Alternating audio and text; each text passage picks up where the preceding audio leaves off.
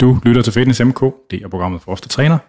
I dag der tager vi en FAQ sommerspecial til at komme tilbage fra sommerferien. Den virkelige forklaring det er, at jeg er blevet brændt af på et par øh, interviewaftaler, men øh, de kommer så senere, så det skal I ikke bekymre jer om. Øh, og der har været nogle spørgsmål, øh, både øh, for et par øh, Somi-posts siden, øh, og vi har lavet et opslag igen her i dag, hvor vi øh, bad om spørgsmål, og der er kommet en masse rigtig gode spørgsmål ind. Jeg ved ikke, hvor mange af dem vi når. Jeg tror, der er flere, end vi når at snakke om i dag, men øh, så tager vi det, som øh, vi kan nå. Øh, ja, så, og jeg har selvfølgelig øh, producer Jonas med som øh, co-pilot, og til at stille de, øh, de spørgsmål, øh, som øh, jeg ikke selv altid kan gennemskue, der skal stilles. Øh, så i Fitness MK snakker med vores krops- og træningsliv og kropskultur. Øh, og jeg tør, kan også godt sige, at øh, spørgsmålene de falder sådan rimelig bredt inden for noget, der har noget med ernæring og træning og kropskultur at gøre. Så jeg glæder mig til at få øh, taget hul på dem. I forbindelse med øh, dagens afsnit her, der skal jeg også lige, jeg har et par praktiske oplysninger. Jeg skal nok smide dem på sociale medier også. Øh, og den første, den handler om, at vi er i gang med at skifte host øh, igen. Og det kan betyde, at der er en lille smule klumper i den digitale sovs med hensyn til at tilgå afsnittene. Hvis der er nogle problemer, så må meget gerne skrive til mig, fordi at så kan vi formentlig få gjort et eller andet ved det. Men vent lige nogle dage, øh, før du skriver, fordi det går bare det er noget, der løser sig af sig selv relativt hurtigt. Sådan er det. Vi er i gang med at skifte det, der hedder Omni. Øh, og det tror jeg bliver rigtig fint, men der er lidt altid det der kvababelser, når man skal have skiftet fra et RSS-feed til et andet. Og den anden praktiske ting, det er, at øh, Fitness MK, det ligger ikke længere, eller de gamle afsnit af Fitness MK var det 24-7-tiden, de ligger ikke længere på Podimo. Øh, de er, det er jo Berlingske Medier, der ejer dem, og øh, de ligger derfor over på den nye 24-7-app. Og øh, før der er nogen, der spørger til det, så vil jeg sige, at jeg har haft en øh, lang øh, dialog med Berlingske Medier om det her med at få lov til at bruge afsnittene. Øh, og det har jeg fået at vide, at øh, det må jeg godt. Og så spurgte jeg sådan, hvordan gør vi det sådan rent teknisk? Øh, kan, vi få, kan vi få nogle adresser på filerne, så vi kan henvise til dem i vores eget RSS-feed, eller øh, kan vi gøre et eller andet? Og så, det vil de ikke svare på. Så formelt set så har jeg fået lov til at bruge afsnittene. Jeg har bare ikke fået at vide, hvordan det rent teknisk kan lade sig gøre. Så det er der, det hænger lige nu. Så det er bare pisse fucking fantastisk. Ja, øh, jeg er jeres vært, øh, Anders Nedergaard, a.k.a. Dr. Muskel, og øh, Jonas er co-pilot. Vil du ikke præsentere dig, Jonas? Jeg præsenterer mig selv. Jamen altså, producer Jonas, 30 år gammel. Øh, men, men nylige gains. Med hvad? nylige gains. Med nylige gains, ja, med nylige gains. øh, indvandret til Amager. Ah. Åh øh, oh, jo, det er en høj lyd. Jeg gør også lige det samme, så vi gør det to gange i træk. Lyddesigner og videomand. Laver nogle podcast her og der, og det her er så en af dem, og hjælper også med lidt FAQ'er her og der. Ja. Og nu er jeg her. Ja. Jamen, uh, without further ado, så er det blevet uh, tid til en skiller.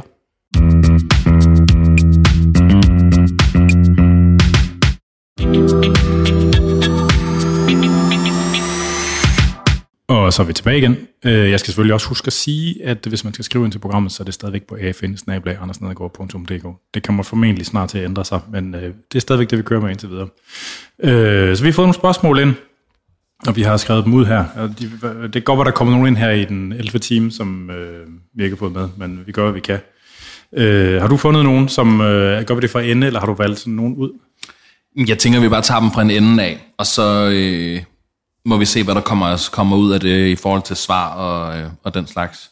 Øhm, så vi starter bare fra en ende af med Asker, der spørger om træning i forhold til mindskning af residualvolumen i lungerne, om det kunne forbedres ens aerobe kapacitet.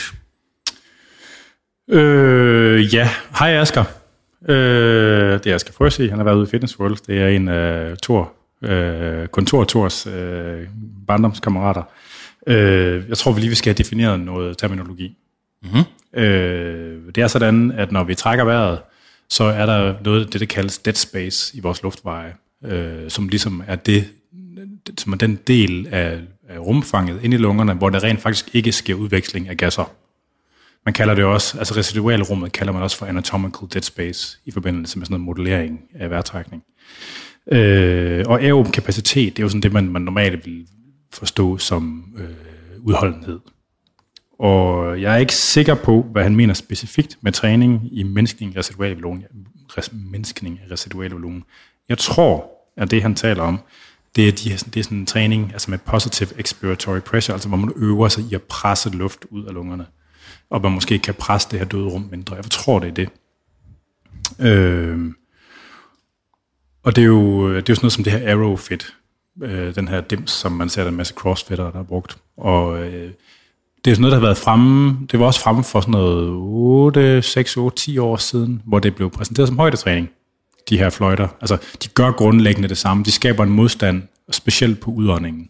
Og det er noget, man bruger terapeutisk i forbindelse med folk, der er emfysem, fordi det gør det lettere for dem at trække vejret, der træner man det. Øh, men det har jo været sådan en ting til sportsfolk også sådan, og det ser, det, det ser jo meget gadgety ud, og det virker som noget hokus pokus, det kan man, det kan man ikke øh, komme udenom. Øh, men i starten, der blev det jo solgt, eller i hvert fald den periode, den, den, den fase, der var med det, der for øh, de der 6 år, 10 år siden, der blev det solgt som højdetræning.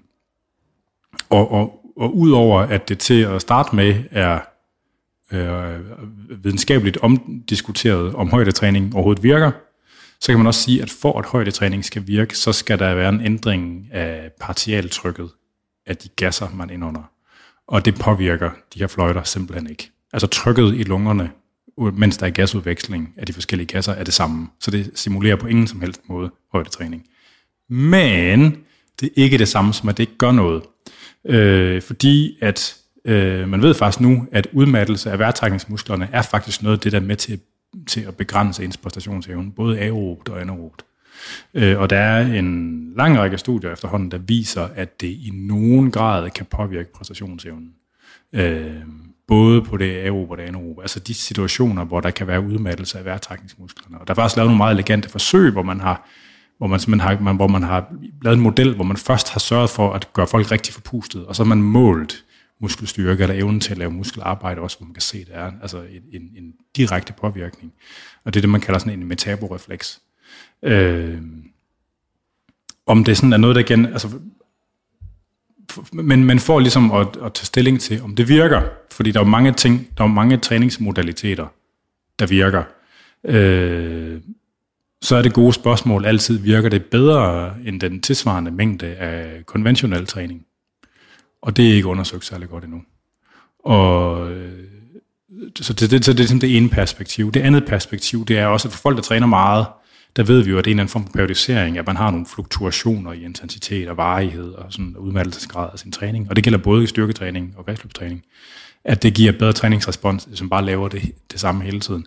Der kan man sige, der kan det at lave den form for træning, det kan jo repræsentere sådan en fluktuation, og derfor altså, giver det mening. Så, så hvis, hvis du kun har en times træning om ugen, så, så vil jeg være skeptisk i forhold til at erstatte det med, øh, med sådan noget, hvor man, hvor man skal lave ekstra værtrækningsarbejde. Øh, men hvis man træner 10 timer om ugen, så vil det formentlig give bedre mening at skifte en eller to af de timer ud med det. Fordi det, man skal huske på, det er jo også, at det, der normalt er den begrænsende, altså i forbindelse med kredsløbsaktivitet, det, der normalt vil være den begrænsende faktor på, hvor meget arbejde man kan lave, det er, hvor meget, det er, hvor meget ilt, altså blod og dermed ilt, ens hjerte kan flytte per tidsenhed. Øh, og det, der sker, når man, når man sætter en anden, når man forsøger at etablere en anden flaskehals, nemlig det her med, hvor, hvor meget værm man kan trække, det gør jo ligesom, at lige pludselig får man ikke trænet det der den normale flaskehals lige så meget længere. Øh, og derfor så vil jeg også forvente, at, at for eksempel evnen, på ildopt- altså evnen til at stimulere ildoptagelse øh, vil formentlig være lidt dårligere, men så træner man til gengæld noget andet. Så jeg tror, at det der med relevansen, det tror jeg skal ses meget i lys af, hvor meget man træner. Og også i lyset af, hvad for en slags aktivitet det er. Fordi det er ikke alle slags aktivitet, hvor at, hvor at, at forpustelse og udmattelse af vejrtrækningsmusklerne reelt set bliver en ting.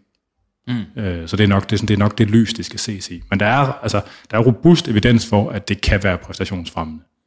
Spørgsmålet er igen, om det er mere præstationsfremmende end en tilsvarende mængde konventionel træning. Klart. Og i forhold til det med højdetræning, er det fordi, at man har set nogle resultater fra folk, der bestiger bjerge, eller træner i alberne, eller et eller andet? Er man, har man set nogle salg hos dem, som gør, at der er noget i der ved deres lunger, der er bedre end vores? Der det, er, det er der nok. Nogle af de der folk, der bor meget højt, der har man, altså man, der er jo sådan forskellige teorier om, det er noget med, hvis man bliver præget tidligt i ens liv, eller er det selektion? Fordi hvis bare man havde dårlig iltmætning, så kunne man ikke lave børn. Altså, det, det, det tror jeg ikke helt, man ved nu. Men jeg er faktisk i gang med at øh, se, om jeg kan få fat i øh, hvad det hedder, sådan en norsk forsker, der var med til at lave øh, sådan et højdetræningskoncept til det, til det her hold, det vindende hold fra Tour de France, hvad det hedder, Visma. Og Jumbo Visma? Ja, mm. ja. Fordi han har været, været på det her Norges Idrætshøjskole, og det kunne være... Altså igen, det er, også, det er det, altid det, der er svære med forskning, det er, at forskning, det giver jo godt, altså, eller de værktøjer, som forskning har, det er jo gode til at give nogle gennemsnitssvar på tværs af en eller anden pulje af personer. Men, de, men, men inden for den pulje, der vil der være nogen, der responderer godt, og nogen, der responderer dårligt. Og, og, og videnskaben har svært ved ligesom det der med, med det, det individuelle respons. Ikke? Altså, er det fordi, det er en person, der trives bedre med det psykologiske, eller fysiologisk, eller altså du ved, alle, altså, det, det er bare svært. Mm. Og der, er sådan, altså, der, kommer, der kommer de klassiske videnskabelige modeller kommer meget lidt til kort der. Og, og der kan sådan en lidt mere, hvad kan man kalde det, progressiv eksperimenterende, altså den har mindre videnskabelig stringens i sin evne til ligesom at sige om noget, det generelt set virker, ikke? men den giver nogle frihedsgrader i forhold til bare at gøre shit. Indtil, ja. altså, og, måske, og det kan være, det virker, men det er ikke sikkert, det virker de grunde, man tror. Altså, det er jo bare, det er jo bare sådan, det er. Ja, men det er spændende. Mm. Altså, jeg altså, så der, der findes masser af der findes, der findes masser af falske negativ i forskning, på grund af det her ligesom med, at man har svært ved at tage højde for individuelle forskelle. Altså. Klart. Jeg håber, det kan mening. Asger. Vi sender det videre. Og jeg håber, det var det rigtige. Altså, jeg håber, vi gættede, jeg gættede rigtigt på, hvad det var, du rent faktisk spurgte om. Det kan jo godt være lidt svært at vide, men, men sådan er det. Det finder vi ud af, når han svarer tilbage. Ja. Øhm, vi går videre til mig, Britt. Og hun spørger i forhold til det her med, når man laver undersøgelser, at dem, der deltager i de her videnskabelige undersøgelser, det ofte er universitetsstuderende, og derfor er resultaterne ikke altid brugbare for mænd og kvinder i alle aldre. Om det er noget, du kan elaborere på. Øh, øh, altså, det, hvad kan man sige, det er jo rigtigt langt hen ad vejen. Altså, øh, øh jeg har jo selv prøvet at skulle lave forsøg med mennesker. Øh, og grunden til, at man, altså, så grunden til, at man for eksempel tager kvinde, normalt vægtige mennesker uden sygdom i den fødedygtige, eller fordi man gerne vil have nogen, der er så ens som muligt. Fordi at hvis de begynder at være meget forskellige artet, så skal man have mange, mange, mange flere forsøgspersoner, for at der er en chance for, at man kan få signifikant, altså man kan se, om der rent faktisk er en forskel. Det er også derfor, at, at øh, når man laver sådan nogle behandlingsting, så gør man det tit, øh, på, altså så gør man det tit ofte på folk, der er syge, eller har en eller anden grad af fordi så er det ligesom noget at, at skubbe på, ikke?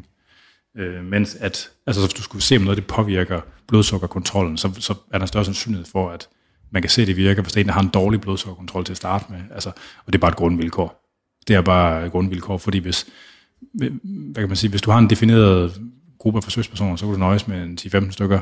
Og hvis du har en dårligere defineret gruppe, så skal du måske 50, og det betyder bare, at så bliver forsøget ikke lavet. Så det er sådan, det er. Altså, så der, der, man vil, der vil altid være sådan noget med at ekstrapolere fra syge til raske, og øh, og det, det, det er nok bare, altså, det er et problem, man ikke kan komme udenom. Altså heldigvis så bliver forskningen jo dybere og dybere med tiden. Altså, og så er det et problem, der løser sig. Altså. Jeg troede egentlig, at sådan noget foregik ved, at man ligesom, ligesom når du skal lave meningsmålinger, så skal du jo spørge, jeg mener, det er minimum 1200 mennesker, før du kan sige det, før det er repræsentativt, ikke? Altså, ja, men det, det, det gør man også. Det er det, der er en poweranalyse. Ja. Så, så hvis du kender spredningen i de data, og du kender den sikkerhed, med hvilken du vil kunne se en eventuel forskel, så en poweranalyse, den giver dig det svar, hvor mange forsøgspersoner skal du have.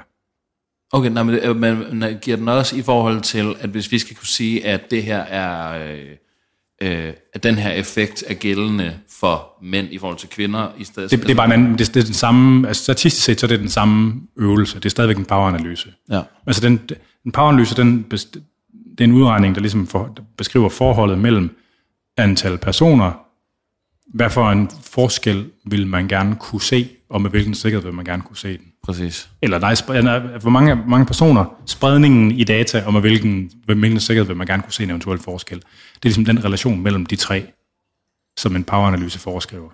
Og de, altså mange steder, det er blevet mere og mere almindeligt nu, at man, at man, øh, når man laver et videnskabeligt studie, så submitter man faktisk en protokol først som ligesom har bundet sig selv på udførselen af studiet, som ikke man kommer, så ikke man ligesom kan ændre på det undervejs. Fordi det er sådan noget, som folk bevidst og ubevidst kan komme til. Men, altså, men, men det, er, det er et problem. Altså, der, der findes ikke, der findes ikke øh, altså studier for alle, øh, hvad kan man sige, for alle køn, aldre, etnotyper, syndromer, sygde, altså sådan, der er masser af sådan noget, ikke? Altså, øh, så for eksempel så ved man, at, at, øh, at folk, som har haft forfædre fra Afrika, nogle sådan nogle, der er mørke i huden, at de har en større forekomst af at have, at de får højere blodtryk af spisalt, mm. end en kaukasier gør. Og fordi at de fleste af de befolkningsundersøgelser, der er lavet på, de er lavet i USA, så det her ligesom med, at man får højt blodtryk af spisalt, det er formentlig noget, der er overestimeret i en mere gennemsnitlig hvid population, fordi det er noget, der genetisk i, i noget omfang er knyttet til det, at have forfædre fra Afrika, eller mere nylige forfædre fra Afrika Klar. end os andre. Ja. Altså, og det er der masser af eksempler på, sådan noget der. Ikke? Altså, det findes bare ikke for alle grupper. Og det er ærgerligt, og øh, altså, det største issue, det er nok det der mellem mænd og kvinder. Altså, mm. at man at det er bøvlet med kvinder, fordi de har menstruation på forskellige tidspunkter, og de her hormoner påvirker alt muligt, og så er det lettere med mænd.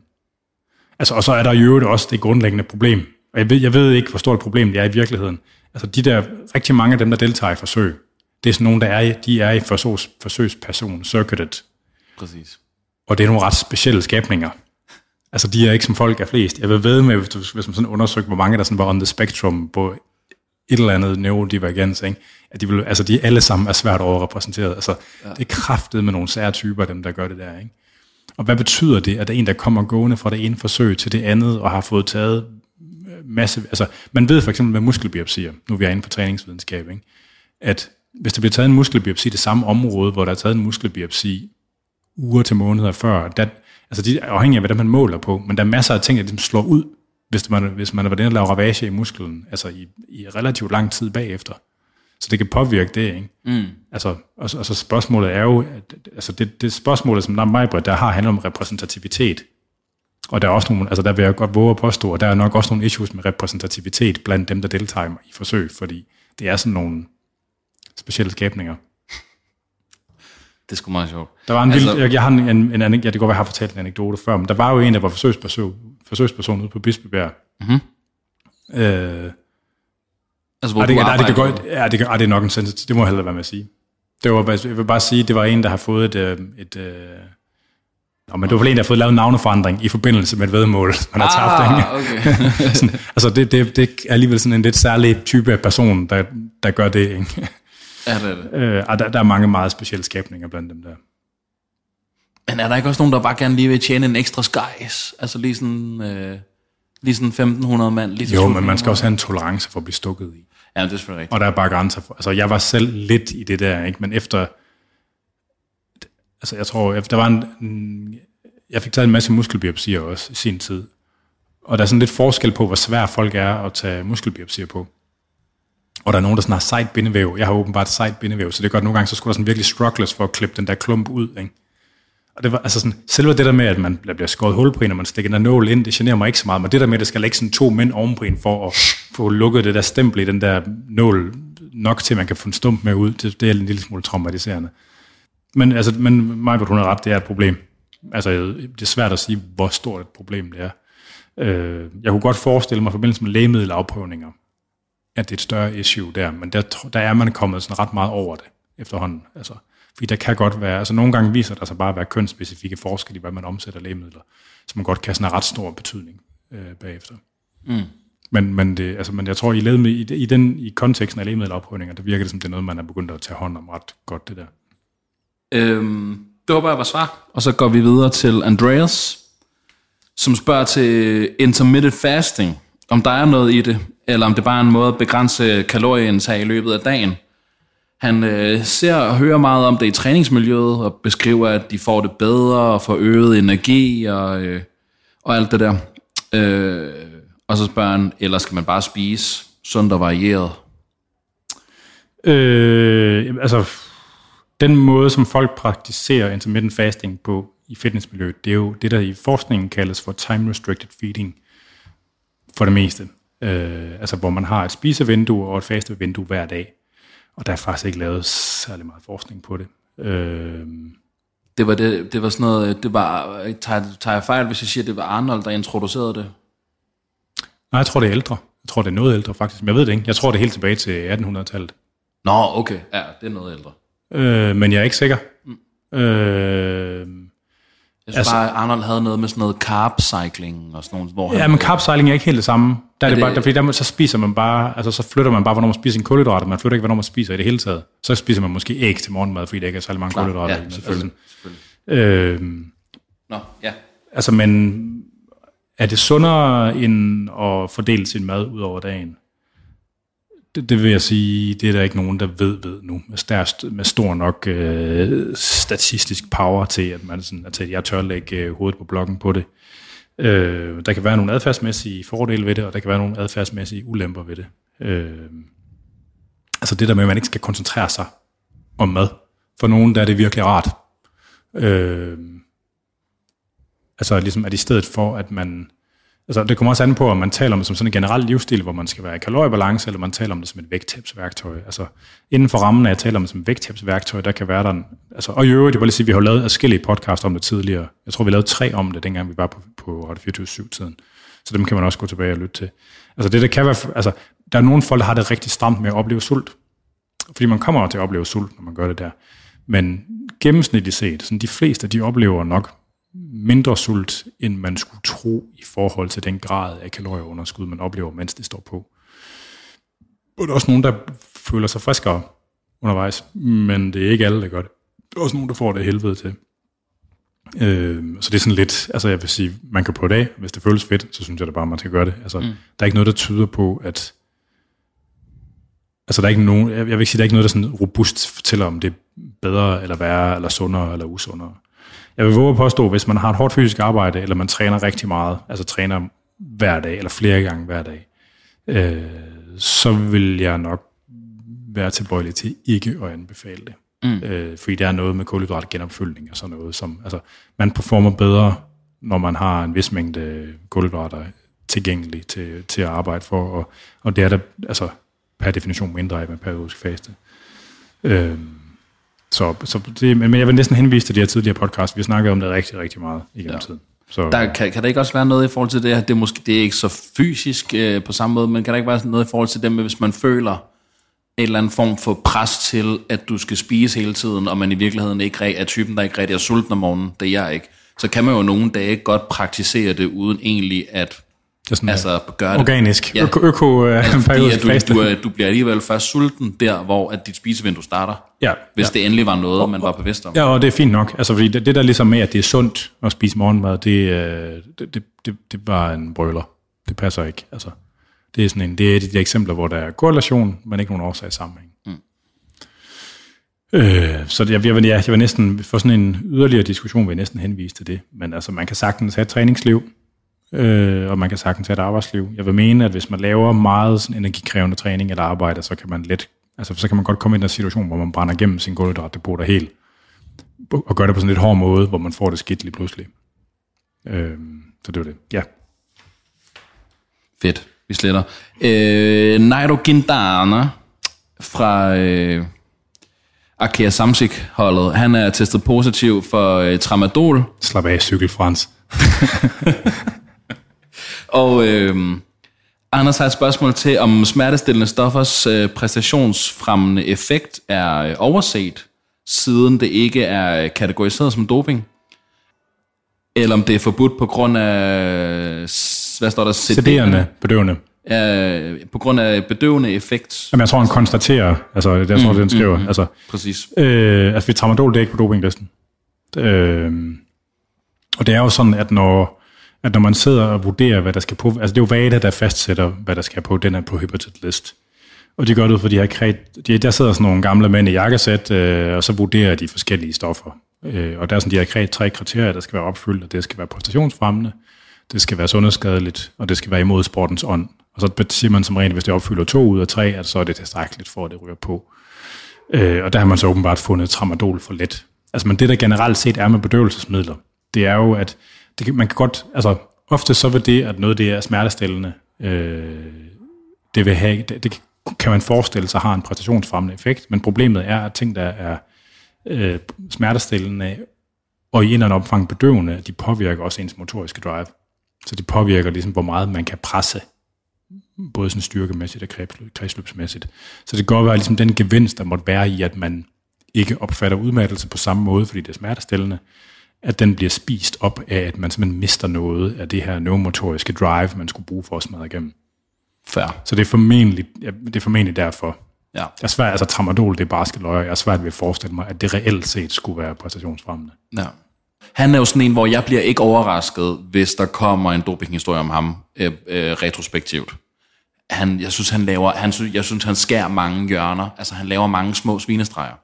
Nå, han, er sådan, han har moralske... Ja, altså det var sådan noget, øh, han, blev taget, han fik en tidsstraf i årets Tour de France også, fordi at han på vej op af, øh, op af et bjerg lige uh, tog fat i en motorcykel, og lige fik hævet noget momentum i gang, ikke? Ja. Og altså sådan... Altså et andet perspektiv, det kan jo være, uden at jeg ved det overhovedet, der kan jo være et eller andet med sløring. Der er jo mange, lægemidler, der er mange lægemidler, der påvirker, ja. hvordan man omsætter andre lægemidler. Jeg synes at huske, og det kan godt være, at jeg tager fejl, at tramadol det er en af dem, der laver altså, relativt meget ballade i det her system, man bruger til at processere andre.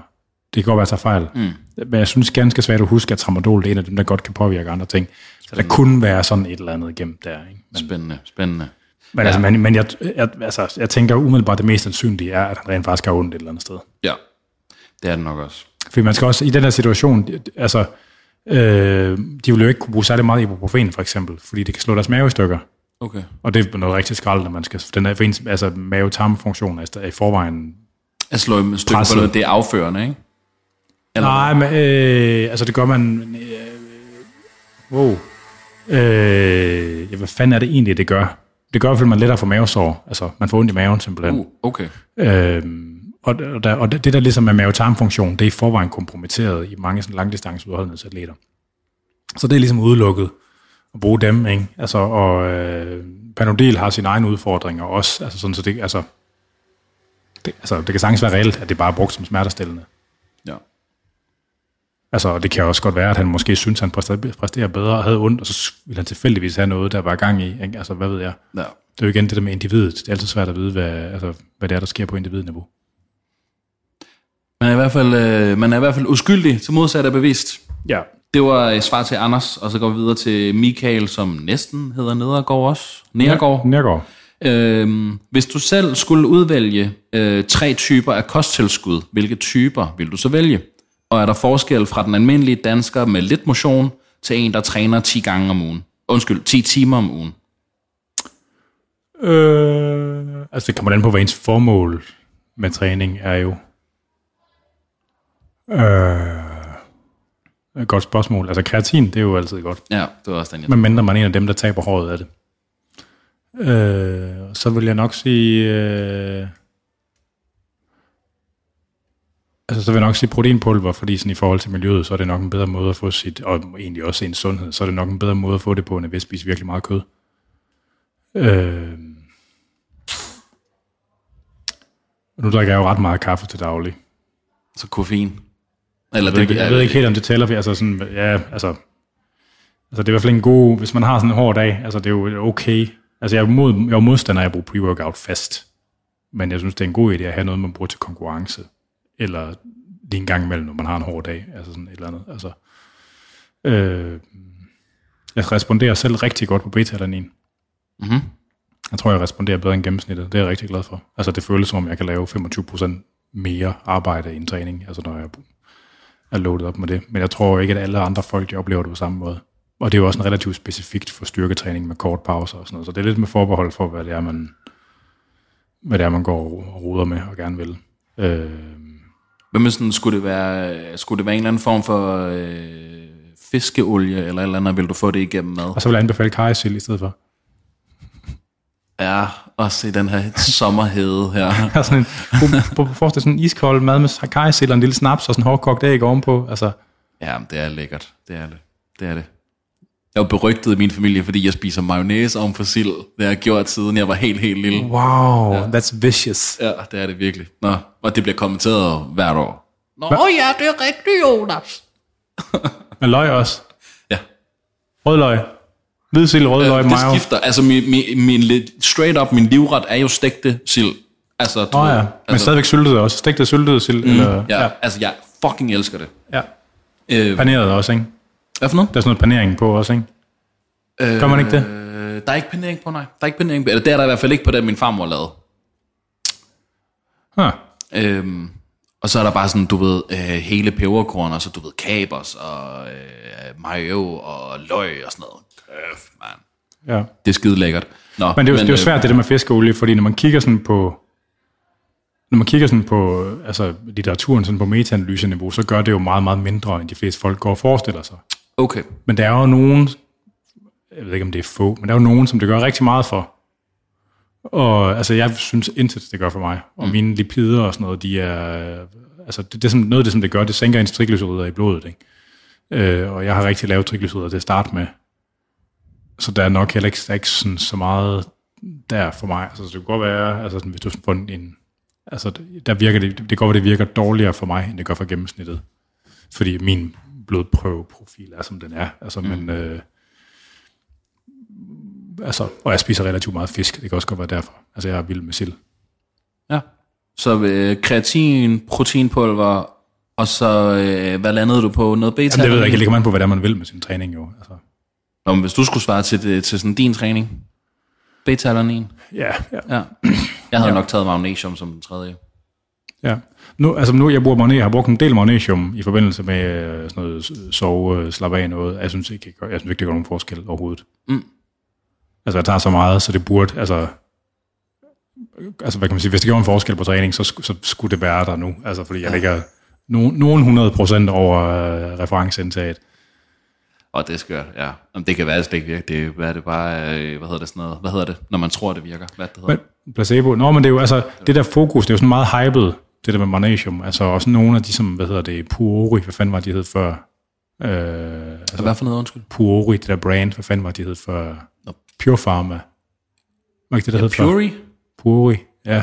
Nå, men de har jo sådan et, altså det er jo, sådan, det er jo dansk brand, ikke, som ja. jo har sådan et magnesium produkt. Altså sådan, jeg, du ved, det er bare som et eksempel, ligesom at det er sådan, at magnesium blev en ting, men det er ikke, altså sådan, når man, igen, det er ikke særlig tydeligt på litteraturen, hvad det er, det skal forestille at gøre. Og når man kigger på, i øvrigt på gennemsnitsindtaget af magnesium, så er det jo meget lavere i USA, hvor meget forskning er lavet i forhold til det, hvad det er i Danmark. Altså danskerne er gennemsnitligt set væsentligt dæk, bedre dækket ind på magnesium, end amerikanerne er. Mm. Så det kan også godt være, at det er noget af det, der spiller ind på, hvorfor det er blevet sådan en hyped kosttilskud. Jeg kan bare sådan, ud fra sådan et rent personligt perspektiv, så kan jeg ikke rigtig mærke, at det skulle gøre nogen forskel. Jeg sad bare lige og slå op, fordi jeg kunne lige tænke om, om ZMA var sådan noget blandingshalløj, hvor der det er, er magnesium, zink og magnesium og ja. B6. Og, ja. Men det er sådan noget testosteronhalløj, kunne jeg se. Ja, det er det så nok ikke alligevel. Det påstår Nå. de der, men det fandt man ud af, det var det ikke. Stærkt. Ja, men det var svar til, øh, og, men, og ja, der er forskel på, hvis man er en dansker, der træner jævnligt, og en, der træner 10 timer om ugen. Der er forskel, eller hvad? Det behøver du måske ikke engang være. Der er forskel på i forhold til formål. Altså, ja, det der ligesom med at lave sådan generelle anbefalinger på kosteskud, det er bare virkelig svært, fordi at kosteskud gør jo gennemsnitligt set altså virkelig, virkelig lidt. Altså, undtagelserne, det er jo lige koffein og kreatin nærmest, ikke? Mm-hmm. Øh, men der er sådan ret udtalte responderdynamikker. Der er bare nogle ting, der virker sygt godt for folk. Jeg kender en fyr, der havde narkolepsi, som fandt ud af, at han begyndte at supplere med tyrosin. Så holdt han op med narkolepsi. Han har simpelthen bare et eller andet koks i sit øh, tyrosinestofskifte, og så var det det, ikke? Det kan man få som fucking kosttilskud. Altså man gør tyrosin gennemsnitligt, altså der var tyrosin i mange pre-workouts, fordi det er en precursor til dopamin og adrenalin. Øh, men altså, hvis du tog 100 mennesker ind fra gaden og forstår at dem tyrosin, så vil det ikke være opkvækkende i langt de fleste af dem. Ikke? Altså, det er sådan, så det der med at lave generelle anbefalinger, det er sådan noget, det, det er noget mærkeligt noget for kosttilskud. Altså det er jo noget med, altså hvis, du, hvis man har et eller andet, hvor man tænker, der kan være et eller andet, der mangles her, og så finde alle de ting, der påvirker det, og have en anden form for systematisk protokol til at afprøve det, og mens man fastholder andre ting. Altså det er nok sådan den eneste sådan meningsfulde måde at gøre det på, og det er bare sådan ret arbejdskrævende. Det må man jo, altså, og så, og så er det jo stadig med forbehold for placebo og ja. alt det der knald, ikke? Mm. Ja. Spændende. Det var svaret til Michael. Så har Mikkel et spørgsmål, som... Ah, det er let. Yes, det er let. Fedt. Jamen det, og jeg kommer til at hakke mig lidt igennem det, fordi der er meget tekst, og skrifttypen er ikke så stor. Øh, hvor meget er det realistisk at rykke sin muskelfibertype sammensætning via træning? Øh, hvis man enten er udpræget type 1 eller 2, øh, kan indsatsen svare sig i forhold til, ud, til udbyttet? Sæt det gerne i kontekst til cykling og cykeltræning. Tak for en god podcast. Det er ikke realistisk at ændre sin fordeling mellem type 1 og type 2 fiber. Og sådan er det bare.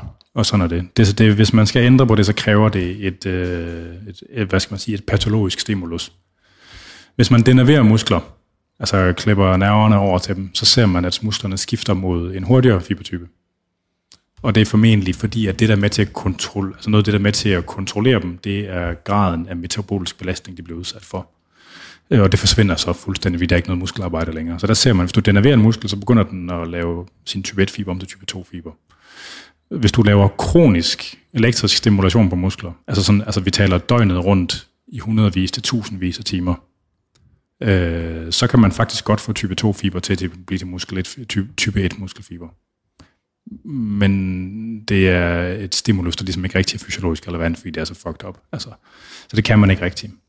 Det man kan til gengæld, det er, at man kan, hvis man sørger for, at en, en, altså, hvis man laver meget udholdenhedstræning, så vil man kunne se, at ens type 1 muskelfiber kan blive større.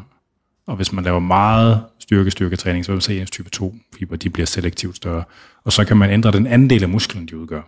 Men man kan ikke rigtig, med fysiologiske stimuli, der kan man ikke få type 1 fiber til at blive til type 2, eller vice versa. Mm. Det man kan ændre på, det er, at man kan ændre på puljen, øh, eller der findes jo to slags type 2 fiber, der findes type 2A og 2X. Og 2X, det er sådan dem, dem der er ekstremt, ekstremt hurtige og ikke særlig ud, og ekstremt lidt udholdende.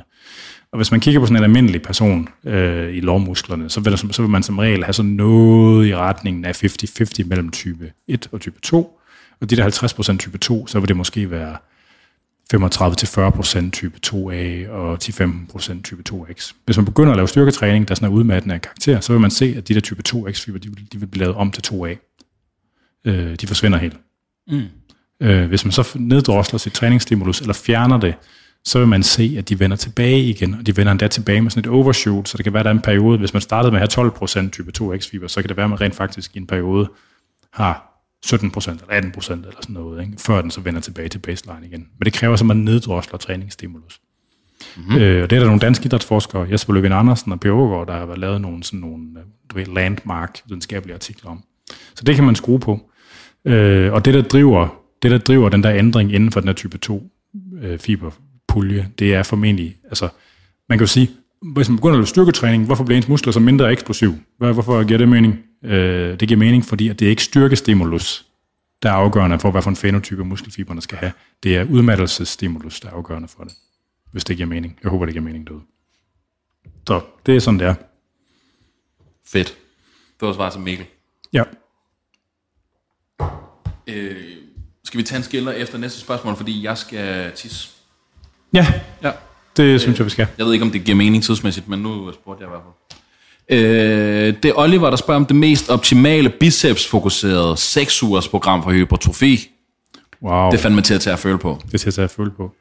Jeg ved jo, du godt kan lide preacher curls. Ja, øh, jeg, er, altså jeg tror, det der vil gøre, der sådan gør, altså jeg er stor tilhænger af det her med sådan noget, det man kalder concentrated loading, altså at træne ting rigtig, rigtig meget i sådan afgrænsede perioder. Og det fede ved sådan noget armtræning, det er, at man kan, altså hvis man begynder at lave sådan noget concentrated loading på squat eller bænkpres, så risikerer man at få det i sin skulder og sin hofte og sin lænd og sådan noget. Men med armtræning, hvis man tænker sig lidt om, øh, så kan man faktisk godt tåle at lave sådan noget, men ret lav risiko for, at man ens albuer springer i luften eller sådan noget. Øh, så jeg vil nok sige, at det var noget med at øh, begynde at træne arme øh, 4-5 gange om ugen i forskellige rep ranges, øh, forskellige øvelser, så man ligesom både får adresseret, at, man, at det skal være både med flekteret, ekstenderet skuldre og med supineret og proneret hånd, øh, både for triceps og biceps øvelser. Øh, og så blaster man dem i de der 4-6 uger med 4-5 ugenlige træninger, og der må gerne være mere, altså der må gerne være mere, end hvad der sådan er god latin at gøre. Det må gerne være sådan en 6-10 arbejdssæt per dag. Øh, så skal man selvfølgelig tænke over, at man ikke skal, man skal ikke skrue op for træning af resten af kroppen også, fordi der er ligesom sådan en vis mængde restitutive ressourcer til rådighed. Øh, det kan man altså godt flytte noget med. Øh, der kan man, altså der vil jeg våge påstå, altså dengang jeg skrev artikler til bodybuilding.dk, der lavede vi jo sådan et fire ugers øh, sådan armsmadder, og det var ikke engang lavet særlig smart. Altså der skulle man nok have lavet en større variation i, hvilke øvelser, der blev brugt og sådan noget. Øh, men der havde vi en 30 stykker på, og der tror jeg gennemsnitligt set, folk de øgede deres armomkreds med sådan noget halvanden, halvanden sådan 1,7 cm eller sådan noget. Mm. Øh, hvor jeg bad mig om at måle faktisk en uge efter, de var færdige, sådan så eventuel hævelse og sådan noget, det skulle have lagt sig. Altså, så det, altså, det der er det farlige ved sådan noget concentrated loading, det er jo, hvis man har man kan flytte noget rigtig hurtigt, og man bliver ekstremt let fristet til at fortsætte med at gøre det, eller gøre det igen, det man lige har gjort. Og der vil jeg så også bare sige, der har jeg set rigtig mange gange, at, øh, at det går galt. Så går folk i stykker. Så falder deres hænder af, og man får ondt i knæene og, sådan nogle ting. Men jeg er stor, jeg er stor tilhænger af det der ligesom med at træne noget rigtig, rigtig meget i en afgrænset periode. Og det er så et sjovt eksperiment, om ikke andet, fordi who fuck cares, og det kan man lige så godt prøve. Altså man skal bare vælge, hvis man vælger nogle øvelser, hvor man, som man ved, at man ikke som man kan tåle at lave meget, altså sådan noget som at lave fransk pres for eksempel, der er mange, så får de måske ondt i albuen af det, ikke? så skal vælge noget fucking andet, who cares, ikke? Altså hvis man vælger nogle øvelser, man ved, man kan lave ret sikkert, øh, og man ligesom sørger for at få adresseret de forskellige, altså det der med flekterede, ekstenderede skuldre og forskellige underarmstillinger, så man ligesom får ramt musklerne i de forskellige, altså de forskellige dele af musklerne, ikke? så og få fordelt belastningen lidt på tværs af nogle strukturer i armene, så kan man, altså jeg tror, jeg tror godt, at man kunne lave noget på 6 uger, hvor folk i gennemsnit øgede deres armomkreds med 2-2,5 cm. Det tror jeg godt, man kunne. Mm. Selvfølgelig med forbold for, hvad for noget man er på til at starte med. Ja, selvfølgelig. Altså hvis man er helt makset ud og løber rundt med 55 cm køller, så kan man nok ikke lige smide 2 cm mere på. Men nu, når jeg nu siger 6-10 arbejdssæt per træning, ja, kæft, jeg klistrer fast til alt her, mand. Altså, så kan det godt være, hvis man, altså, det, det forudsætter det en, der ligesom træner i forvejen og har gjort det nogle år. Klar. Fordi hvis man gør det som relativt nytræner, så, så er det for meget, så skulle det måske kun være, I don't know, to-tre sæt mm. per træning. Men jeg tror ja. stadig på det der med den højfrekvente træning. Og efter de der seks uger, skulle man så selvfølgelig have en pause, hvor det er en eller to gange om ugen. Altså så ting ligesom kan blive du ved, normale igen. Mm. Ja.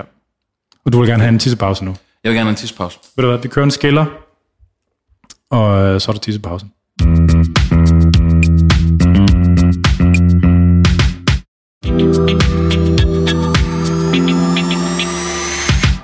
Og så er vi tilbage igen.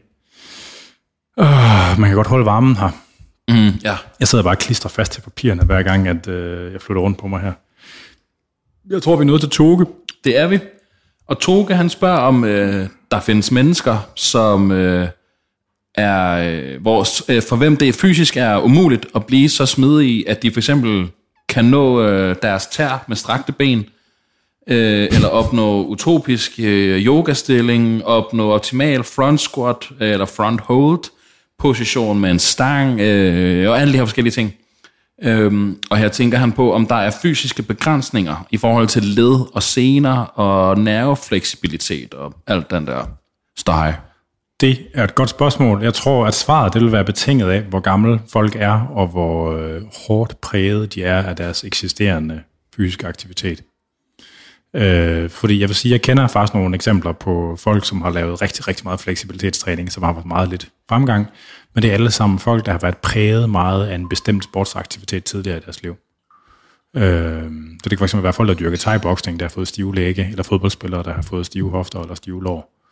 Øh, for jeg tror godt, at man kan være så hårdt præget af en aktivitet, at det vil kræve en fuldstændig uforholdsmæssig høj mængde af træning for at skulle bryde det mønster på en eller anden måde. Så det tror jeg findes. Men altså, hvis man tænker sådan på øh, naive, uprægede børn og unge, nej, så tror jeg, at alle de kunne. Men hvis det taler hedder en 40-årig mand, der har brugt 20 år på at præge et eller andet bestemt mønster, en bestemt bevægebane, så tror jeg faktisk på, at der findes eksempler på, hvor det er nogen, hvor det ikke ville kunne nås mm. at lave om på. Om det så skyldes en, altså om det skyldes bindevæv i musklerne, eller noget neuromuskulært, eller om det skyldes Øh, altså nervefleksibilitet nævner han jo, det er fordi, der kan være noget med, altså at de baner, som nerverne går i, de her nervefascier, man har, der kan være noget, at de kan være forkortet også. Det kan også være, der er noget der. Øh, det ved jeg ikke. Men, men sådan rent empirisk, så er jeg ret sikker på, at det findes, at folk de kan være så hårdt tilpasset til en bestemt ting, at det er svært for dem ligesom at bryde den fenotype. Cool. Det var, øh, det var svar. Øh, vi går videre til Niklas Andersen. De hænger sammen, de to næste, kan jeg se. Ja, der er heller ikke mellemrum imellem. Jeg flyttede øh, en af dem op, fordi de havde det samme emne, der jeg kopierede teksterne så ind. Skal jeg bare tage den fra ende til anden, og så kan du ligesom selv... Øh, ja, ja, ja, ja. ja. Hvad er jeres holdning til, at læger og andre tager metformin og andre øh, lægemidler som livsforlængende, uden den matchende diagnose, som for eksempel herre og fru Danmark skal have for at få det ordineret? Øh, og han spørger, øh, da han selv arbejder i medicinbranchen. Så er der så i forlængelse af det, er der et andet spørgsmål, som er, metformin er hot i øh, biohacker-kredse, Og øh, ligesom at det virker til flere og flere sundhedsprofessionelle, øh, blandt andet læger, også er i quote-unquote behandling, til trods for, at de er raske. Hvad er din holdning til metformin? Og Har du selv overvejet at tage det? Og kæmpe tak for en fed podcast. Jamen, øh, tak for spørgsmålet, Niklas og Christian. Forleden der lavede vi jo podcast med Morten Scheiby Knudsen. Øh, han bruger jo faktisk metformin. Øh, og ja, det har jeg faktisk overvejet. Og det kommer så. Metformin, det er jo et, det, der kaldes, tilhører den gruppe af lægemidler, man kalder peroral antidiabetika, som man bruger til folk, der er prædiabetes, fordi det sænker blodsukkeret. Så det er ligesom den primære ting, det gør. Øh, og det her ligesom med at have sådan en... Altså man kan sige, normalt så ligger blodsukkeret jo svinger mellem de der 4 og 8 millimolære.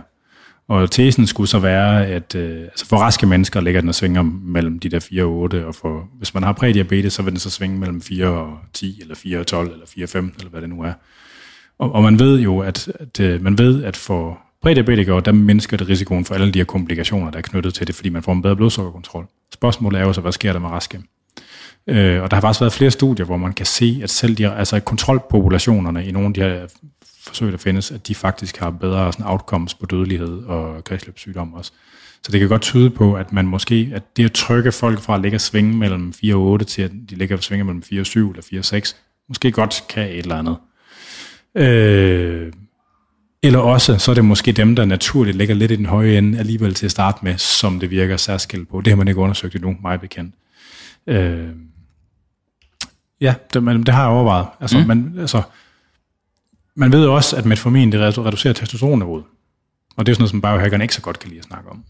Øh, så selv i de her forsøg med overvægtige øh, prædiabetikere eller type 2-diabetikere, der ser man jo, at, øh, at selvom de får bedre blodsukker, altså det at have store blodsukkerudsving, altså som i øh, abnorme blodsukkerudsving, det er noget af det, der ligesom skaber inflammation, og du ved, kroppen har det skidt. Herunder testiklerne, så ens testosteron, hvor det falder. Så man skulle tro, at hvis man stabiliserer blodsukkerniveauet, det vil være med til at normalisere testosteronniveauet. Fordi man ser, at folk, der er tykke og har dårlig metabolisk kontrol, at de har øh, lave testosteronniveau også. Og der ser man faktisk, at når de får metformin, så falder deres testosteron faktisk yderligere. Det falder med sådan en 10-15 procent. Shit. Ja, så hvor mens at folk, der opnår den tilsvarende blodsukkerkontrol forbedring, eller blodsukkerforbedring med andre ting, at der stiger, der stiger testosteron måske med 20 procent. Så hvis man skulle tænke på, hvilken effekt det har i raske, så ville det måske være et, så trykker det, det måske 20-30 procent, kunne jeg godt tro. Øh, et dras, er det det, man vil kalde et drastisk fald? Ja, det, det, det vil være nok til, jeg tror, at mange vil kunne mærke det på ja. libido og sådan noget. Øh, gør det en forskel for muskeltilpasning og træning? Måske. Altså svært at sige. Øh, det kommer også an på, om man er ved at blive presset ud af normalområdet, eller man stadigvæk er i normalområdet. Altså, øh, ja. Men så, så skal man jo have en til at overbevise sig om, at man skal have det. Altså det er ret billigt lægemiddel, og det er også, altså udover, den hyppigste bivirkning er, at folk de får lidt dårlig mave og lidt dårlig tarm. Altså ikke sådan noget, du ved, det er ikke sådan noget, man får leversvigt eller et eller andet af. Mm. Øh, Ja, jeg har overvejet det. Jeg har jo sådan lidt ambivalent forhold til det der med, ligesom med longevity-ting. Altså fordi, jamen jeg, jeg er ikke sådan helt afklaret omkring det. Altså hvis man har formentlig nogle gener, der gør, at jeg vel let ved at blive gammel, men jeg er uheldig at få en eller anden rigtig nederen kraftsygdom tidligt, fordi ligesom at jeg slægter min far meget på, og hans familie, de bliver bare fucking altså 100 år ind ad en kant. Altså, jeg ved bare ikke, hvor fedt det er at blive så gammel. Ja, det kommer an på, hvilken tilstand man er i, ikke? Jo, men også, er det ens venner er døde? Sådan, altså, Åh, oh, ja, ja, jo. Ja. Altså, jeg er ambivalent omkring det, men jeg har overvejet det. Det kan også være, ender med at gøre det. Altså, det er jo, ja, nu må vi se. Ja. Altså, men i øvrigt på samme måde, nu, nu har der, der har været, altså, blandt biohackere, der er jo mange, der ligesom er kolesterolfornægtere. Øh, og det er jo det her ligesom med, om der er en sammenhæng mellem det, det dårlige kolesterol, LDL-kolesterol, og risikoen for at få kredsløbssygdomme. Øh, og det er der nogle grunde til at øh, tro, at den, altså, så den, hvis snakker man kardiolog, så vil de fleste de vil sige, at du skal have et lavere LDL-kolesterol, så har du en lavere risiko for at få en kredsløbssygdom. Altså, der er mange kardiologer, der har brugt statiner på samme måde. Altså, men det er som om, at det der fokus, der har været på fedt i blodet, at det sådan er skiftet over til at være sukker, så nu er det metformin. Nu skal man reducere blodsukkeret i stedet for. Der er jo også nogle af de der anti-aging-typer, der tager både statiner for at presse altså, øh, fedtet i blodet, ikke? Og, og presse sukkeret samtidig. Altså, Øh, og det ser jo også ud til, at statiner de mindsker risikoen for, for kredsløbssygdomme for de mennesker, hvor det ikke påvirker LDL. Så det gør et eller andet andet også. Altså, øh, men altså, øh, sjovt nok, så har statiner, de har også, de kan gøre en træningsintolerant, øh, man kan få ondt i senerne, og de har, kan også godt påvirke ens øh, testosteronproduktion. Mm-hmm. Jeg ved ikke, det er et sjovt sammenfald, jeg ved faktisk ikke, hvorfor det er sådan, men altså, øh, det er jo også en af de her ting, man kunne overveje, hvis det var. Øh, men jeg tænker, at det skal, det skal formentlig ses i lyset af, hvordan ens lipider og ens blodsukkerniveauer ser ud til at starte med.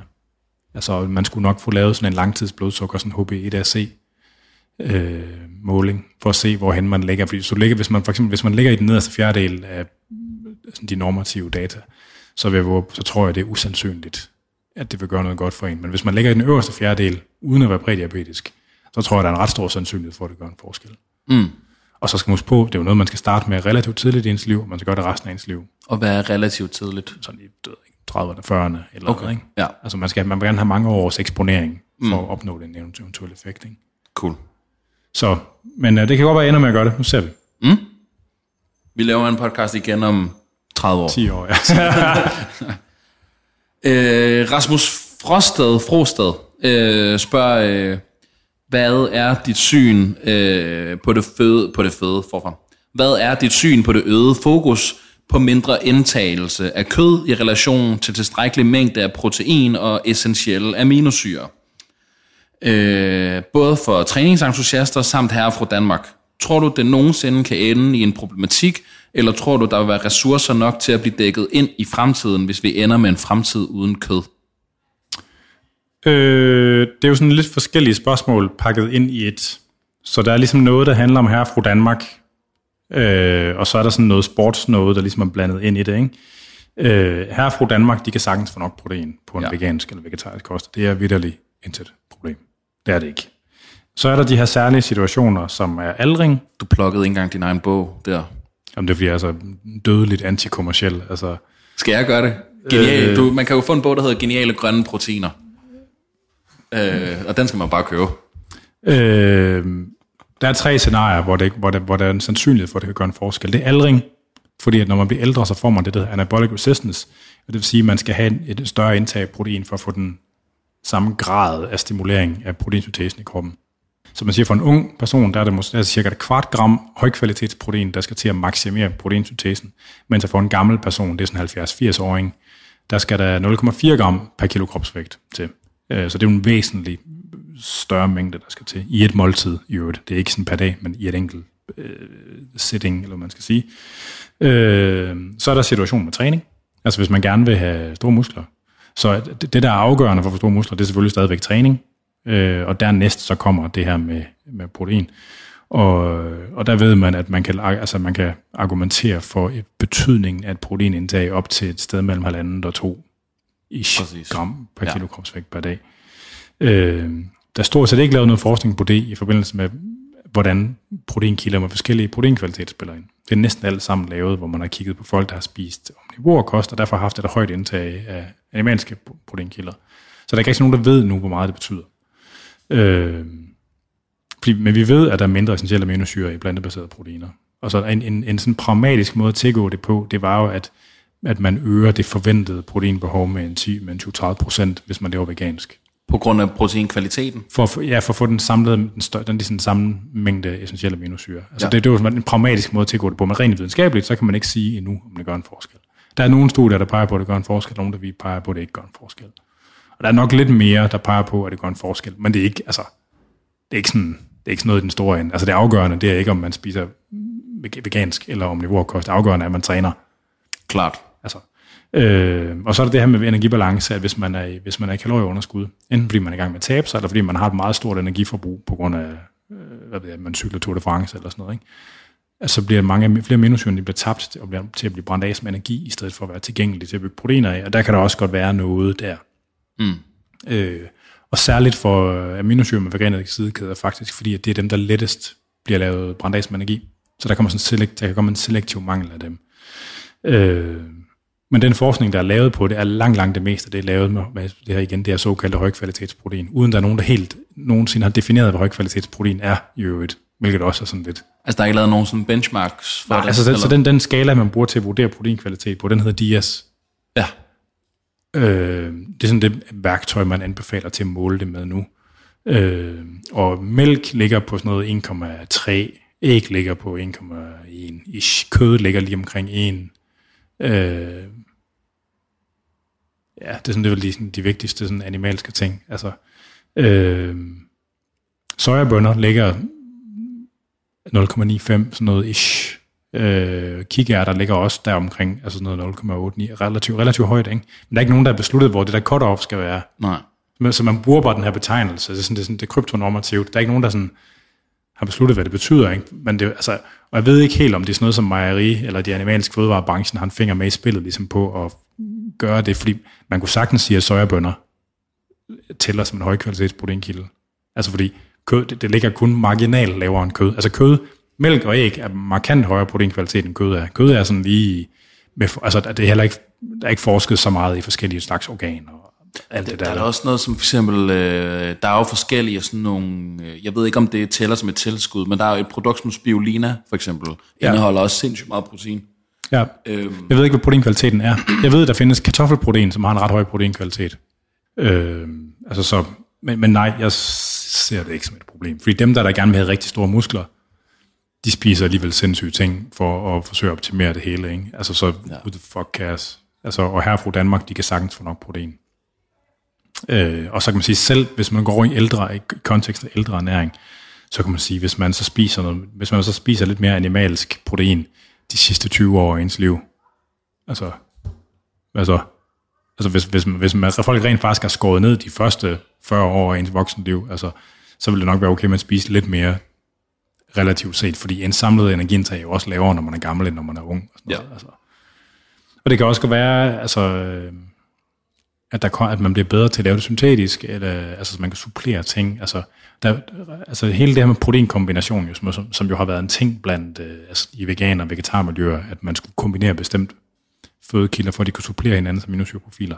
Der er faktisk aldrig nogen, der har testet, om det gør en, om det gør en praktisk forskel. Det, det, det videnskabelige forsøg er ikke lavet endnu, mm.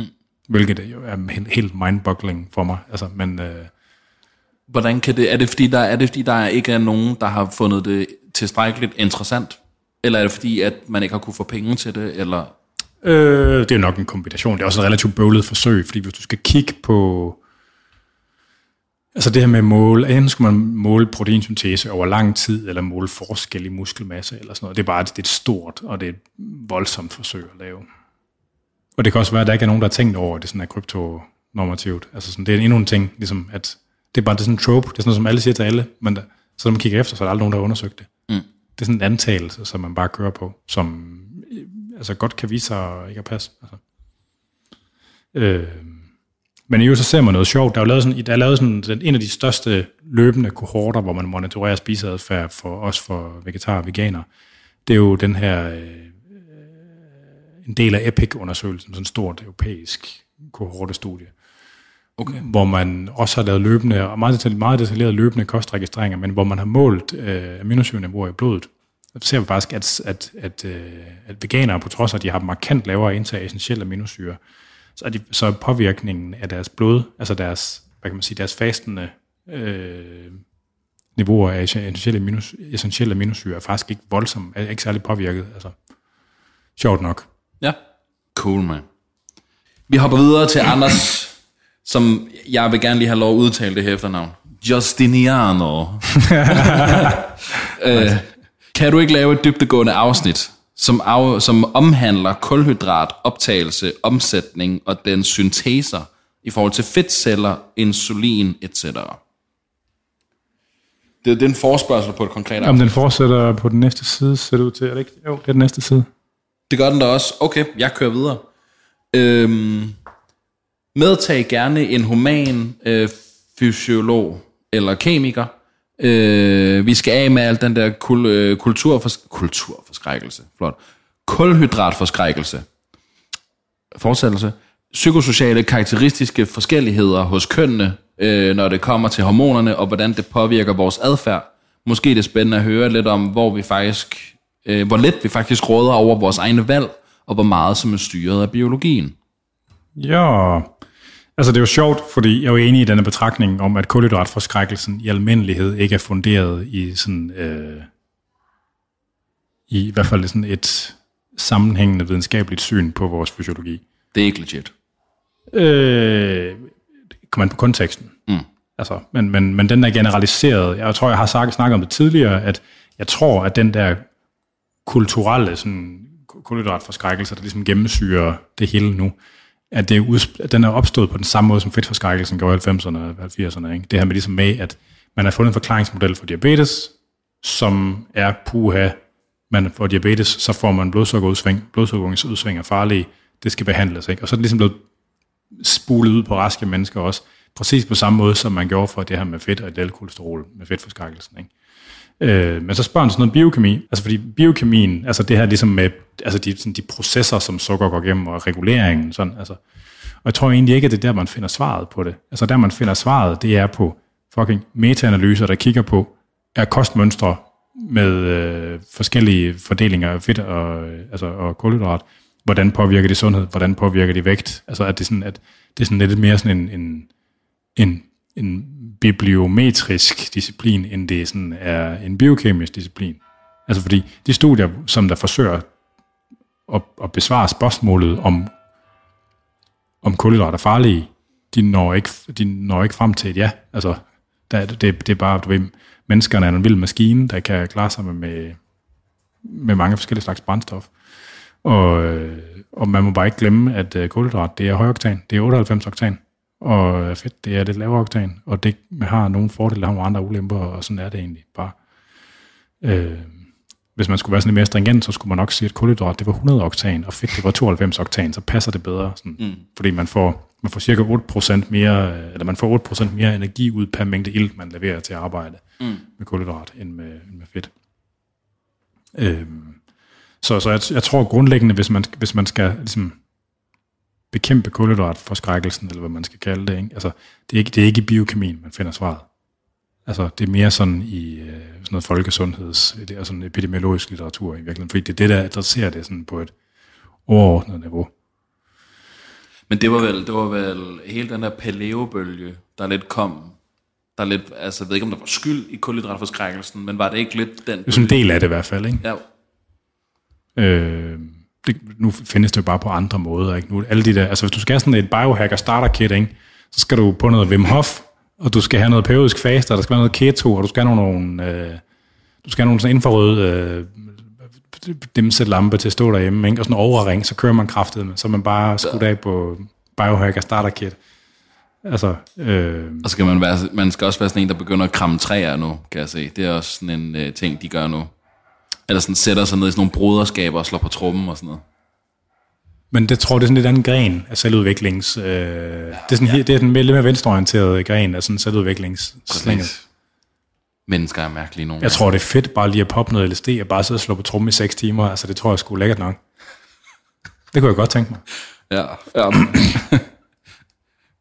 Ja, og så og i øvrigt så det der ligesom med, med vores, altså med det frie valg. Øh, altså det er jo sådan relativt grundigt vist nu, at øh, forestillingen om det frie valg, det er i meget, meget vid udstrækning en illusion, Mm. som har påvirket alle mulige ting. Øh, og nu spørger, nu spørger jeg ham her til, øh, til spørger lidt til det med kønnene. Og det var meget sjovt, efter i forbindelse med, øh, med den sidste, vi lavede om det her med transkønnet og sport, der skrev jeg med et par stykker, der var transkønnet, som var i øh, hormonbehandling i forbindelse med, hvad kan man sige, hvad fanden kalder man det, køns, altså du ved, over, kønsovergang, eller hvad man kalder det, ikke? Nå, sådan noget, ja, i- transaktion. Nej, nej, det er noget med penge. Øh, Whatever, jeg, jeg, jeg, jeg ved det ikke, hvad, transition, Ja, Ja. Øh, og der var en, der var, der var en trans øh, mand, øh, som var i gang med sin testosteronbehandling. Altså en, der var i gang med den biologiske overgang fra at være øh, kvinde til mand. Ikke? Øh, hvor jeg sådan spurgte, spurgte, spurgte ind til, ligesom, hvad, hvordan føles det? Hvordan opleves det? Øh, og øh, han skrev, at det han oplevede mest, det var en effekt på, hvis jeg husker ret, en effekt på libido, og så var det sværere at græde. ja. Øh, ja. Og det er jo sådan måske meget sigende. Man har sådan, det er meget sjovt, man har lavet sådan nogle, man har lavet sådan nogle undersøgelser også på øh, det her med kvinders cyklus. Øh, at, når man, at, når, at når kvinder er i deres follikulære fase, der er i, altså cirka i midtningen, der bliver de mere sådan horny og mere, der er meget, man ved sådan ud fra sådan et øh, sådan epidemiologisk statistisk grundlag, at langt det meste utroskab fra kvinders side foregår, mens de er i follikulær fasen og sådan noget. Ikke? Altså sådan, nu handler det meget om sex åbenbart, ikke? Men, men ligesom at altså vores valg er... Øh, Øh, jeg tror, jeg er ikke sikker på, at det er sådan en, jeg er ikke sikker på, at det er en myretue, man for alvor har lov til at stikke hovedet langt nok ned i, for så bliver man bare klar over, hvor, hvor lidt, hvor, lidt, hvor lidt vi selv har indflydelse. Vi er i virkeligheden bare aber, der har lært, hvordan man hopper i et par bukser. Men det er også svært, fordi hvad hvis man har 1% handlefrihed, og man hver dag kan dreje 1% i en eller anden retning, ikke? 1% hvad? Handlefrihed? Ja. Ja. Og, og, og, og hvad siger du så? Og man hver dag drejer 1% i en retning, ikke? Altså sådan, det tæller også. Altså sådan, det, det, det er enormt kompliceret, det der. Ja. I don't know, man. Den skal vi tykke på, om man kan lave noget dybere med. Vi hopper i hvert fald videre til Mads, ja. som gerne, vi skal lidt tilbage til det her med, med træningsprogrammering. Hvis man skulle kondensere 30 minutters træninger tre gange om ugen, hvordan ville dit øh, forslag til programmering, programmering for henholdsvis hypertrofi eller styrke så se ud? Jeg tror, man skulle over i noget, sådan noget hit-agtig træning. Altså, man har meget få arbejdssæt med en meget høj udmattelsesgrad. Er du på sådan noget supersæt og sådan nogle ting, eller sådan nogle øh, clutch, clusters sæt og sådan noget? 30 minutter, det er fandme ikke så lang tid. Så vil jeg være mere tilbøjelig til at... Altså fordi man kan sige, clustersæt, fordelen med dem, det er jo den måde, og det er jo en måde at akkumulere volumen på. Øh, men inden for 30 minutter, der har du bare ikke, altså der er ikke tid til at tænke på at akkumulere volumen rigtigt. Jeg ved, det skal, uh, ja, nej, jeg tror jeg faktisk, jeg vil tænke på, altså få sæt, relativt få arbejdssæt. Altså i hit-træning, der laver man jo et arbejdssæt til udmattelse, og det er det. Ja. Øh, det er jo lige før, jeg tror, det er der, man skal hen. Så har man måske 5, 6, 8 forskellige øvelser, og så laver man et sæt til udmattelse i hver af dem, men til rigtig udmattelse. Men så skulle i en sådan styrke-kontekst, der skulle det så hedde måske være i 3-6 rep-området, og i en bodybuilding-kontekst skulle det måske være 12-15 rep-området. Man kunne udvide det lidt med det, der hedder MyoReps, som har været den norske træningsekspert, Bjørn Fagerli. Er det ikke Bjørn, han hedder til fornavn? Han hedder, Fager, han, hedder, han hedder i hvert fald. Fagerli til efternavn. Ja. Men det er sådan en måde at bløde det lidt op på, sådan så at man, man går til failure. Det er sådan en måde ligesom at lave øh, øh, sådan, nærmest en slags dropset på. Så man mm. holder en lille pause, så man ligesom får lidt umf igen i musklerne, og så laver man en to-tre gentagelser mere, så man bliver ligesom i den der zone, hvor musklerne er tæt på failure. Så det er en måde ligesom at få klemt nogle flere reps ud, mens musklerne er på kanten. Og det giver sådan ret, det synes jeg giver ret god mening til det der også. Mm. Altså jeg vil personligt, min led vil eksplodere fuldstændig af det. Men hvis det handler sådan udelukkende om effekt og sådan tidsoptimering, så tror jeg, det er det, man skulle. Ja. Altså fordi, jeg, jo, ellers, hvis, man bare, hvis der var lidt mere tid, så ville jeg også tænke på sådan noget med klostersæt. Ja. Øh, men 30 minutter, det er satme ikke særlig lang tid. Vil, vil, der, vil det i virkeligheden vil det i virkeligheden være mere effektivt, hvis man helt droppede at arbejde med stænger, og så, og så øh, fik, noget, fik et eller andet form for TRX, halvøj op og hænge et sted? Ja, altså Eller implement, noget implement, calisthenics eller Nå, noget? men implementerne er jo lige meget. Det handler om at lave spænding, og det handler om at lave udmattelse. Det kan du, gøre, det kan du gøre med maskiner, du gøre det med håndvægt, du gøre det med stænger, du kan gøre det med... Altså hvis sige med en TRX, der kan det godt være sværere, fordi der er nogen... TRX inviterer mere til nogle ting end til andre. Ja, Det er svært at lave høj spænding og høj udmattelsesgrad i benene med TRX, true. Ja, men det er rigtigt. uden det bliver noget mærkelig balanceknald, ikke? Ja, og så bliver det sådan noget, en eller anden split squat variant på en eller anden måde. Og så skal, du skal stadigvæk nok load på, til du kan ramme failure inden for 20 gentagelser. Jamen, jeg er åbenbart ikke stærk. Jeg er unilateralt, er jeg åbenbart ikke særlig stærk i benene. Okay, jeg men det kommer, Ja, det, når ja. du lige vender dig til det, ikke? Nå, ja. Men 30 minutter er ikke meget, men det er umiddelbart øh, budet. Ja. Altså udover det, så skulle, så skulle man selvfølgelig på DELF-protokollen. Og hvad, hvad undskyld? Så nu, nu, nu ramte du mig lige med, dit, øh, med det kommercielle. Ja, Altså, men, men der er mange måder altså, at lave sådan noget, at lave meget træning på på kort tid. Nå, men, øh, men, men, men hvad skulle man bruge, sagde du? Altså, vi har jo sådan et træningskoncept, som jeg er begyndt at lige så stille. Lige så stille Nå, DILF. DILF-protokollen. DILF-protokollen, Yes. Ja, okay, jeg med igen. Så det er, det er meget, meget hemmeligt stadigvæk, men, øh, men, men øh, hold øje med det. Men åbenbart ikke hemmeligt nok til ikke at blokke det. Nej. Det er ikke indekseret på Google, så vidt jeg ved, men øh, Vi hopper videre til Søren. det er 40 minutter. Og så der kommer lidt opvarmning ved siden af. Ja. Men altså, Før. Øh, og Søren han spørger, øh, nogle gange trækker jeg udelukkende vejret gennem næsen, eller holder vejret under hurtig gang. Jeg synes, jeg er blevet bedre til det, men lige hvad der er blevet forbedret, ved jeg ikke. Er mit åndedræt blevet stærkere og dybere, eller er jeg bare blevet bedre til at arbejde med lav ilt? Jeg går ud fra, at det er god træning, men i så fald er det vel et godt eksempel på noget, der er sundt i sammenhæng, er skadeligt i en anden, da jeg ikke går, øh, da jeg ikke går ud fra, at det øh, var sundt at arbejde med mundbind under pandemien. Ah, yes, jeg forstår sammenhængen. Så det er fordi, han volontært, han vælger mm. selv at prøve på at trække vejret mærkeligt, mens han gør ting. Ja. Hej Søren. Det er en lille smule mærkelig hobby, du har. Det vil jeg bare lige sige.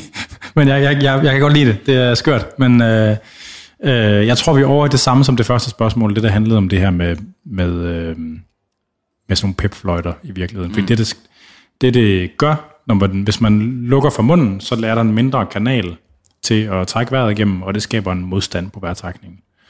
Øh, og jeg tror grundlæggende, det der er sket, det er, at man er blevet stærkere i vejrtrækningsmusklerne. Ja. Ja, det er det, der er sket. Fordi man kan ikke, øh, det er meget svært at gøre noget, i, altså, det er meget svært at gøre noget, der påvirker ens iltmætning. Så skal det være sådan noget med at holde vejret ekstremt lang tid og øve sig på det. Men, altså, man, men jeg tror grundlæggende, det han oplever, han er blevet bedre til, det er, at han er blevet stærkere i vejrtrækningsmusklerne. Om det så er en god idé eller ej, der vil jeg henvise til tidligere i Ja. nærværende afsnit. Cool. Så hopper vi videre til øh, Christian Andersen. Fuck, det er varmt, mand. Det er varmt herinde. Ej, jeg er blevet sådan en lille smule øh, bare bimset op i hjernen. Det kan jeg godt lide. Jeg bimser bare vand, så jeg er helt, jeg er helt mig selv. Det er fordi, du har fået drugs. Ja, præcis. Masser. Mm. Okay. Maksimering af muskelstyrke med minimal muskelhypertrofi.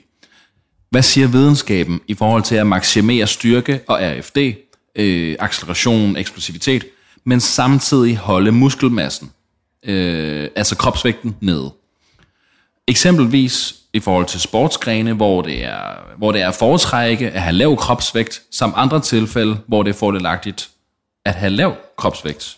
Han, Høj. ja, ikke? Eller hvad? Ja, præcis. Det første må være højt, den anden skulle være lav. Præcis. For eksempel ved artrose i ledene. Ja.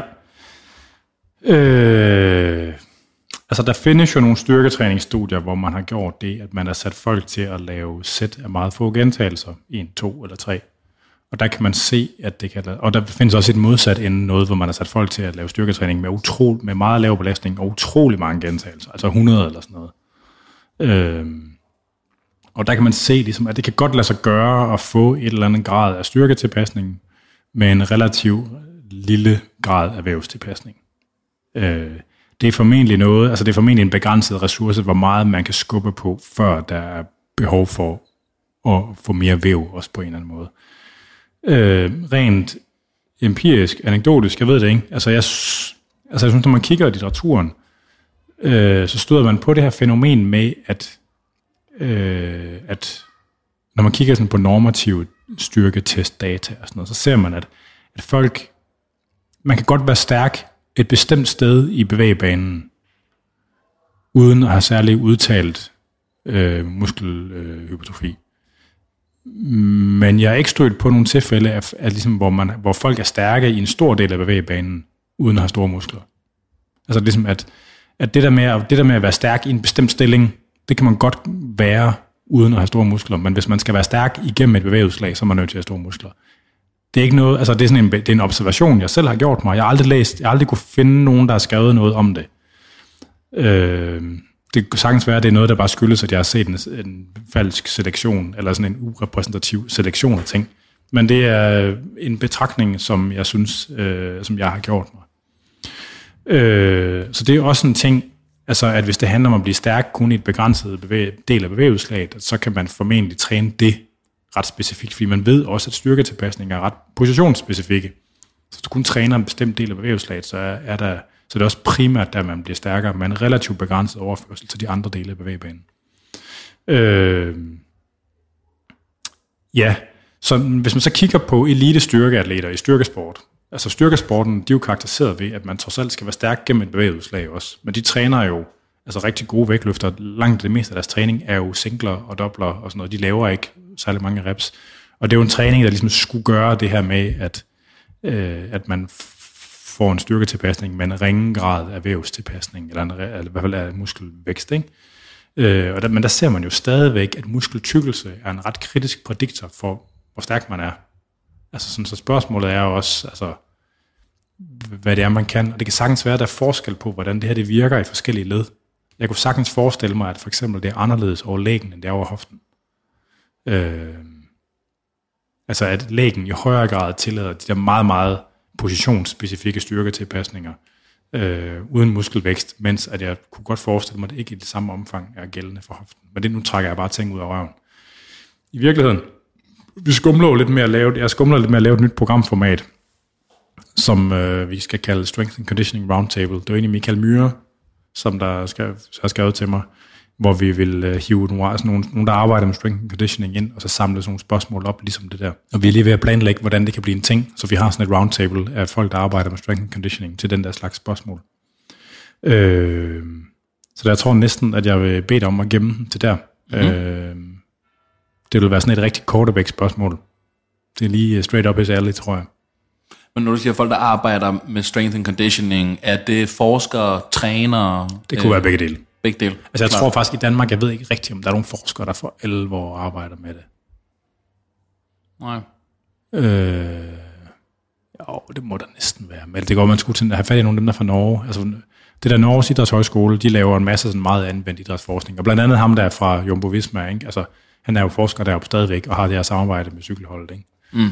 Øh, jeg tror, det tætteste, man kommer, jeg tror bare, det mest irriterende er bare, at dem, der arbejder med det i Danmark, så det er nok, der er det nok forpulet fodbold. Altså, det kan også godt være, at der er nogen, der løb eller cykling eller noget. Det kunne det godt være. Hvis du kender nogen derude, hvis du hører det her, og du kender nogle forskere, der ligesom er i sådan samarbejde med, sådan med anvendt idrætsforskning, så må du gerne lige give et præg. Så øh, kan vi eventuelt invitere vedkommende ind til Strength and Conditioning Roundtable. Ja. Fedt, mand. Jamen, vi går videre. Øh, til øh, Anders Pedersen. Og han har i forhold til noget af det her med, jeg kan ikke helt regne ud, om det er et spørgsmål til fedtreducering på bestemte steder, eller om det er en konstatering. Men nu læser jeg bare højt. Man taber ikke mavefedt ved at lave en masse mavebøjninger. Korrekt. Men hvorfor taber man sig hurtigere på nogle steder end andre, også i forhold til forskellen på mænd og kvinder? Øhm, og hvordan kan man motivere fedttab på, ud, på udsatte steder, jeg tror han mener på bestemte steder, hvis man ønsker at tabe fedt på mave, lov, rødvinspatter og lignende. Plastikkirurgi. Nej. Øh, altså, der er jo, det er jo rigtigt det her med, at der er forskel på, hvordan fedt det sætter sig. Og den helt tydelige forskel, det er jo mellem mænd og kvinder. At øh, balancen mellem testosteron og østrogen, den påvirker tilbøjeligheden til at have fedt på arme og skuldre, i forhold til at have det på øh, lår og baller, for eksempel. Øh, så der er sådan en, der er en, altså og i forbindelse med for eksempel mænd, der bruger steroider, der, kan man, altså der, der er det ekstremt til tydeligt. Der kan det simpelthen, nogle gange, når man ser folk er på kur, eller er en kur, der kan det svinge inden for uger, hvor man simpelthen kan se, hvor, altså, hvor tydeligt det der det er. Øh, så selvfølgelig påvirker hormoner sådan noget. Og vi ved også, at folk, der har Cushing-syndrom, altså folk, der har haft en kronisk høj eksponering til kortisol eller kortisol, kortisol-lignende præparater, at de deponerer central, sådan central fedt, bufedt. Øh, så selvfølgelig gør det en forskel. Men sådan inden for rammerne sådan, af det normale fysiologiske område, der er det øh, svært at vide, om det er noget, man sådan aktivt kan gøre noget for at skrue på. Der var jo det her koncept, som Charles Poliquin, uh, May he rest in, uh, nu siger jeg peace, og de vil sige noget andet, så øh, han lavede det her koncept af biosignature, som, hvor man ligesom, så målte man fedtfolder forskellige steder på kroppen, og så hvis du har for meget på skulderbladet i forhold til armen, i forhold til låret, så skulle du gøre lige præcis sådan her, men hvis du har for meget der, så skulle du gøre lige præcis sådan her. Det lyder som bullshit. Det er bullshit. 100% bullshit, ikke? Altså, det, det var ikke valideret på nogen som helst måde, altså, men det lyder bare så lækkert, og det stikker bare pikken lige ind i det, som folk de allerhelst vil høre, ikke? Jo. Så hvis du får meget fedt på lægen i forhold til de andre ting, så fordi du sover dårligt. Hvis du får meget på skulderbladet i forhold til armen, så er det fordi du spiser mange kulhydrater og sådan, altså... Jesus fucking Christ. Ja, men det er jo det, altså sådan, ud fra sådan et branding øh, salgsperspektiv, så er det bare øh, perfekt, altså, men det er også bullshit. Men altså, hvis nu man for eksempel går og har fået, øh, har fået en ordentlig dunk i forbindelse, altså, hvis man har gået og været stresset i lang tid, og har kortisol, det er jo en del af det at have en stresssygdom. Kan, man, kan det så resultere i, at man går og lager bufedt, som man så skal skille sig af med igen bagefter, ikke? og så man kan gøre noget specifikt for at adressere de her kortisoner? Måske. Who knows? Øh, det, det er virkelig svært at vide. Altså, men generelt set kan man sige, i forhold til at tabe sig, det fedt, der sidder løsest, det er nok det centrale fedt, eller det viscerale fedt, det der sidder omkring tarmen, fordi det er meget højt perfunderet. Altså der er, der er en meget bedre gennemblødning af det, og derfor, altså det primære hormon, man bruger til at mobilisere fedt under sådan normale fysiologiske forhold, det er adrenalin, og det næst vigtigste, det er nok væksthormon. Øh, og de har ekstremt god adgang til det viscerale fedtvæv. Så det, så det er formentlig det, der ligesom i gennemsnit sidder løsest fast. Altså det, der hurtigst slipper. Øh, og dernæst kan man måske sige, de steder, man, de steder, hvor folk har mest, er også oftest det, hvor der er mest at tage, så det flytter sig mest. Men alle folk har ligesom sådan noget, et sted, et fedt sted. Ja. Altså det, her, altså det har jeg ikke øh, mødt nogen, der ikke har. Altså jeg har fedt på ryggen. Sådan på siderne på ryggen. Øh, og det er, ligesom, det er mit sted i fedt. Alle de der folk, jeg kender, der stiller i bodybuilding-konkurrencer, de har også alle sammen sådan ting. Der er et bestemt sted, som de slipper sværest fra. Altså, og øh, hvad der skal til. Altså sådan beats me. Altså de gør jo bare det, de grinder bare igennem. Så bliver de bare ved med træning, kalorieunderskud, protein, krudt og kugler, ikke? og så det sidste falder det af, hvis man gider, hvis de er ude i god nok tid. Ikke? Øh, der er nogle ting, øh, specifikt i forbindelse med kvinder, nu skal jeg passe på, hvad jeg siger, øh, at der findes nogle øh, kosteskud, der kan påvirke den her måde, som, altså så, så østrogen øh, gør det sværere for fedt på lår og baller, eller det gør det sværere for, det modvirker, at fedtcellerne på lår og baller kan frigive, kan nedbryde fedt i fedtcellerne og frigive det til blodet. Øh, de laver sådan en alfa-2 adrenerv, øh, en hæmning af det system. Øh, og den hæmning kan man omgås øh, med nogle kosteskud. Øh, formentlig. Øh, blandt andet øh, sådan noget som johimbin. Om, altså i hvert fald i, i teorien. Om det så gør en praktisk, praktisk forskel, svært at sige. Altså, jeg ved at der er nogle af de der kvinder i bodybuilding så tager de jo østrogenhæmmere. Mm. Fordi så forsvinder det der hæmmende signal. Men jeg mener, at jo, sådan noget som Joachim og der er et par andre øh, kosttilskud, der måske kan hjælpe på det der. Øh, så ham, der hedder Chris McDonald, han har skrevet sådan en, øh, han har skrevet sådan en e-book, der hedder et eller andet Female Weight Loss. Altså, han er jo helt nede i det der micromanagement, noget som jeg egentlig slet ikke øh, kun sådan i noget omfang tror på, og egentlig er modstander af. Hvis man gerne vil dykke ned i det der, så skal man købe den, fordi Chris McDonald, han er, det kan godt være, at han er en sær snegl, men han, han ved også nogle ting. Altså, så, det, så det er der, man skal gå hen, hvis man vil det. Øhm. Og så er det jo sjovt nok, at der er jo det her med de her spot, spot reduction øh, hudcremer. Det har jeg slet ikke hørt om. Øh, men det findes. Altså, det er sådan en ting i bodybuilding-miljøet. Det ser faktisk, altså det, det forskning, der er lavet på det, indikerer faktisk, at det virker. Grineren. Men man skal bruge det på sådan en lidt vild måde, som så går lidt ud over, de fleste folk, altså det er sådan, at man skal, du ved, man skal bade, så huden er våd, så skal man ligesom, du ved, pladre huden til med det, og så skal man putte Vitabarb omkring, og så skal det bare fucking inkubere i to timer, ikke? Altså, og det er hver dag. Det, så det er så, meget arbejde. Og så skal det være samtidig med, at man er i kalorieunderskud. Okay. Men, altså, men det, det, det, det, altså, der er lavet sådan en 4-5 videnskabelige forsøg med det, som alle sammen peger på, at det der det faktisk er et ægte fænomen. Grineren. Vildt nok.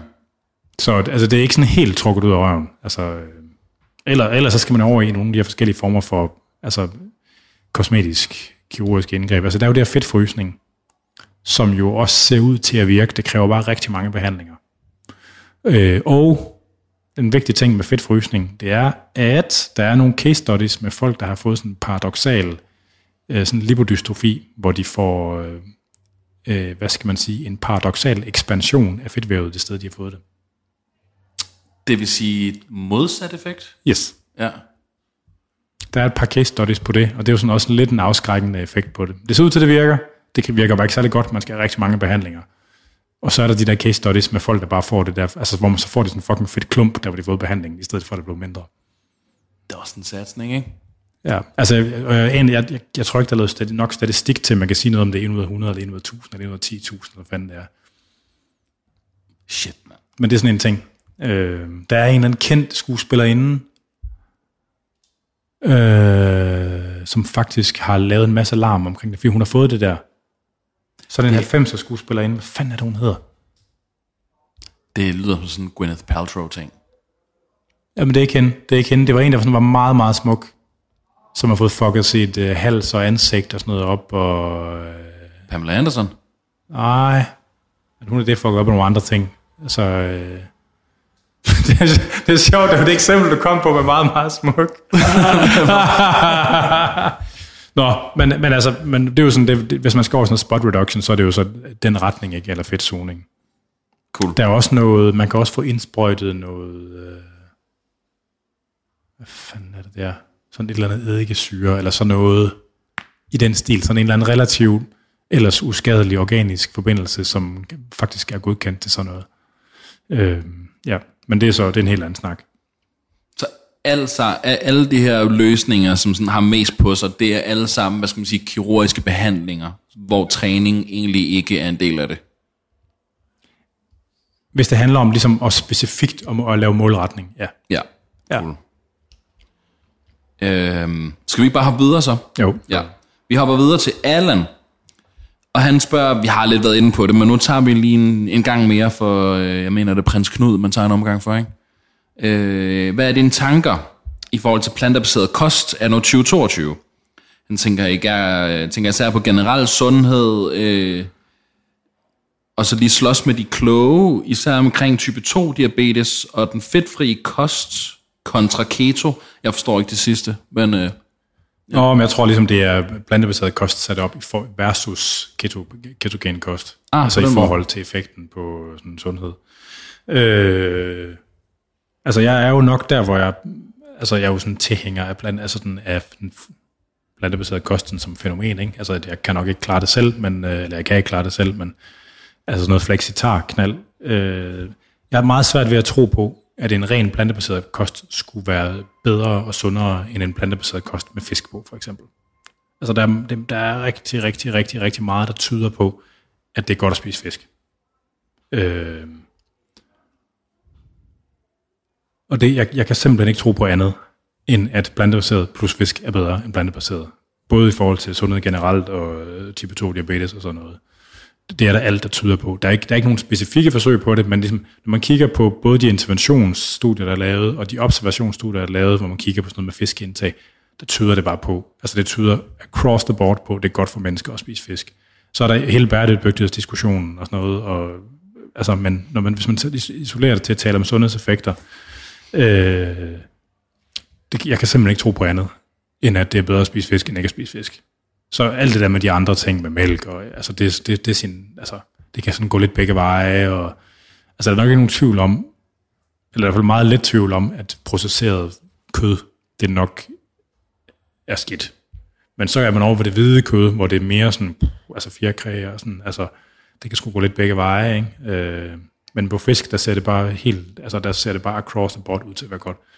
Øh, og jeg, jeg, jeg, jeg tror ikke, altså det forskning, der er nu, der tyder det ikke på, på sådan et en gennemsnitsniveau, at ketogen kost er bedre end en ikke ketogen kost. Det tror jeg heller ikke på.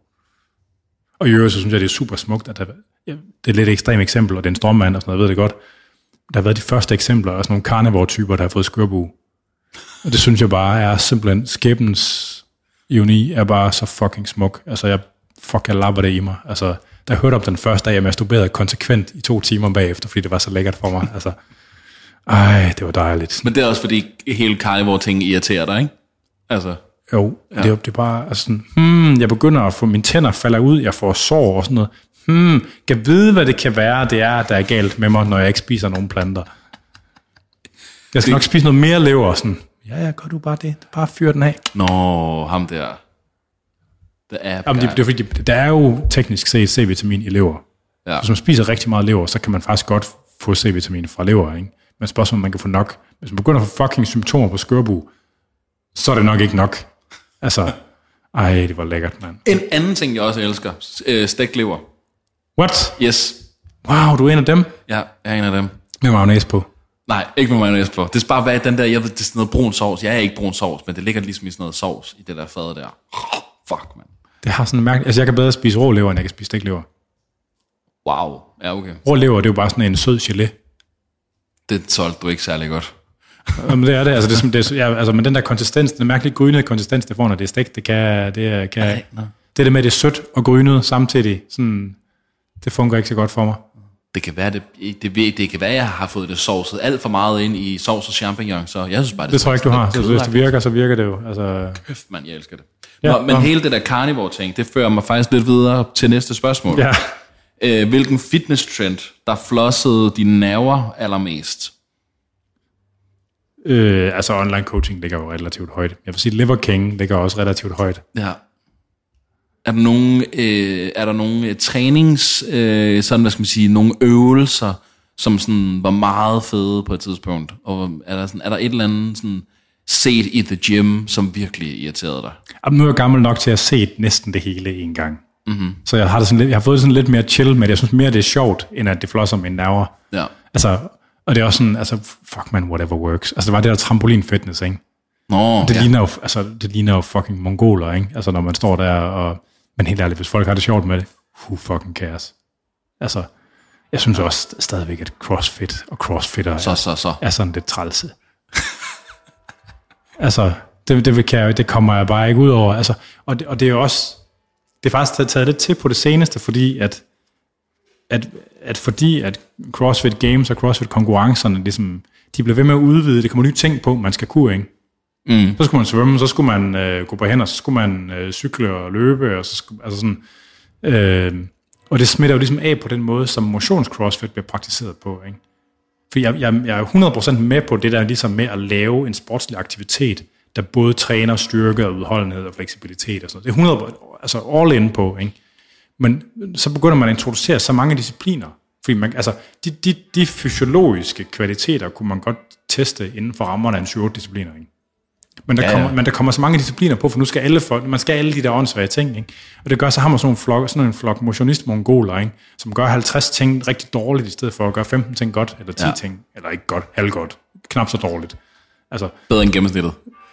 måske, altså sådan, altså, øh, og det har jeg, altså det, ja, Ja, jeg, kan- jeg, kan, jeg kan jo godt følge dig. Jeg kan godt følge dig. Det er ikke blevet retarderet nok til, at jeg er hoppet fra endnu.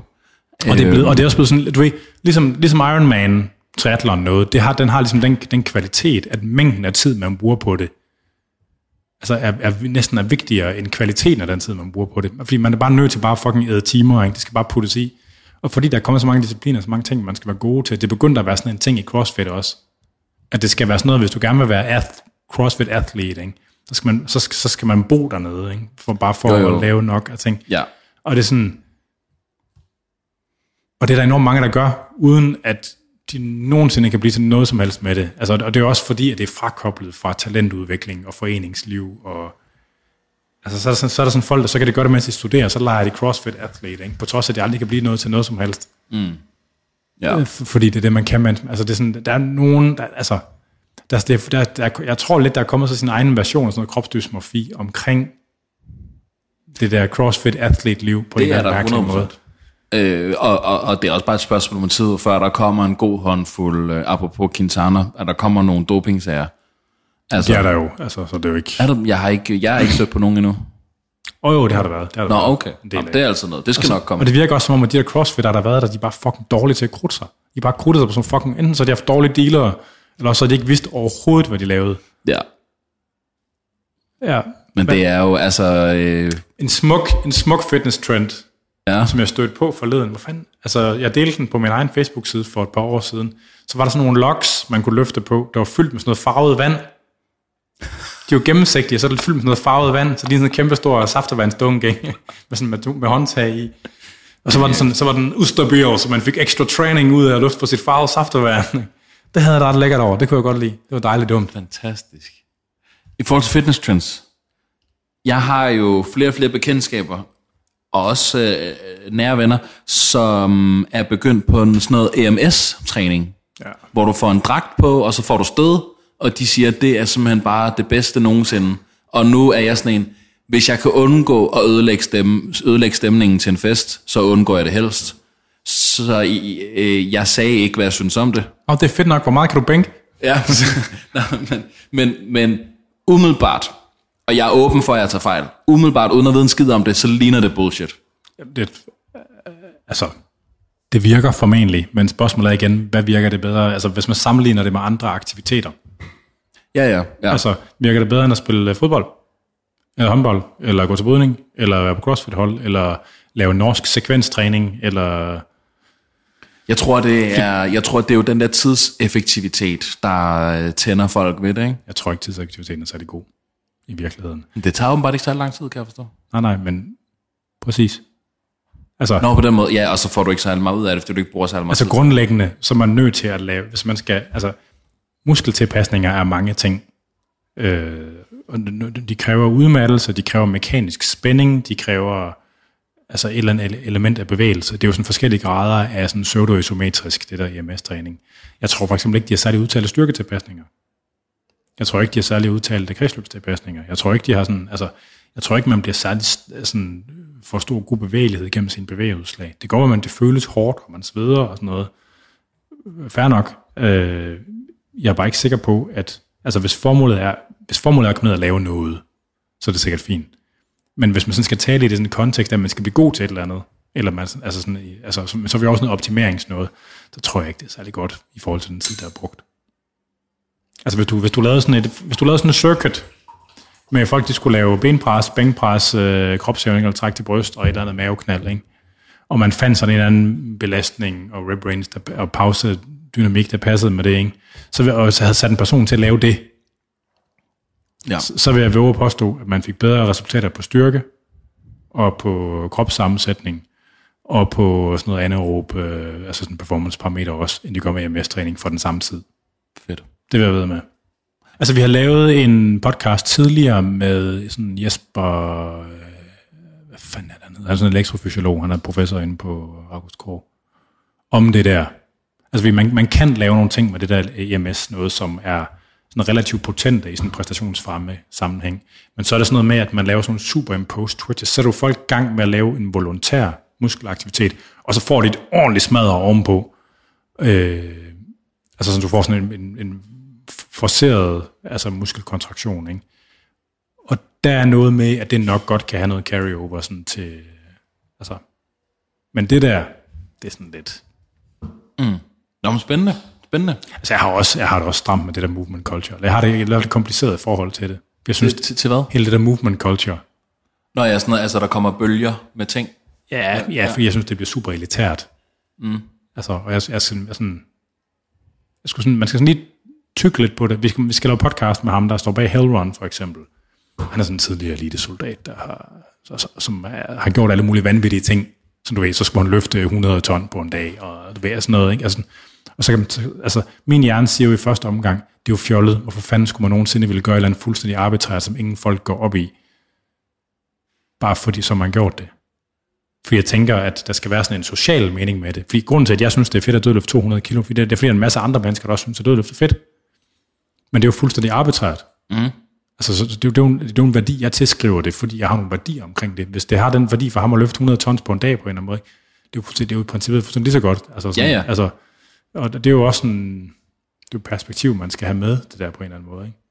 Jo, jo, altså jeg køber den der med, at der er ikke nogen motivation, der er mere rigtig end en anden motivation. Der er der ja. måske noget med holdbarheden, men sådan rent etisk Ja, ja, er det, er det vel ude, altså ligegyldigt. ja. Øhm, øh, det næste spørgsmål indeholder et ord, jeg ikke kender. Proviron. Ja, det er sådan et, øh, et, et, et androgen, Okay, som der bliver brugt af folk, der bruger dopingstoffer. check. Jamen, øh, det er Bergurt, der spørger, øh, hvad, vil konsekven, hvad vil konsekvensen være af at køre low dose Proviron året rundt? Det er jeg faktisk ikke sikker på. Mm. Altså, man vil formentlig, formentlig se bulet og tør ud, og, men spørgsmålet er, hvad det vil gøre ens. Det er jo sådan noget, der bliver brugt ofte for at holde gang i øh, naderne, når man, øh, eller blandt andet for at holde gang i naderne. Altså sådan, det har sådan lidt ko- kompliceret Hvad er naderne? testiklerne. Nå, check. Gonaderne. Det er bryster. Ja, gonaderne, det er kønskirtler. Nå, Så det kan vi betyde... brugt det forkert der. Ja. Øh, så dem, dem må du, man, de må svare skyldig. Jeg kan ikke rigtig gennemskue, hvor det vil gøre det lange løb, om det vil ende med at trykke, undertrykke ting, eller jeg, jeg ved det ikke. Så den må... Jeg tror simpelthen, vi når alle sammen den her gang. Der er fire tilbage.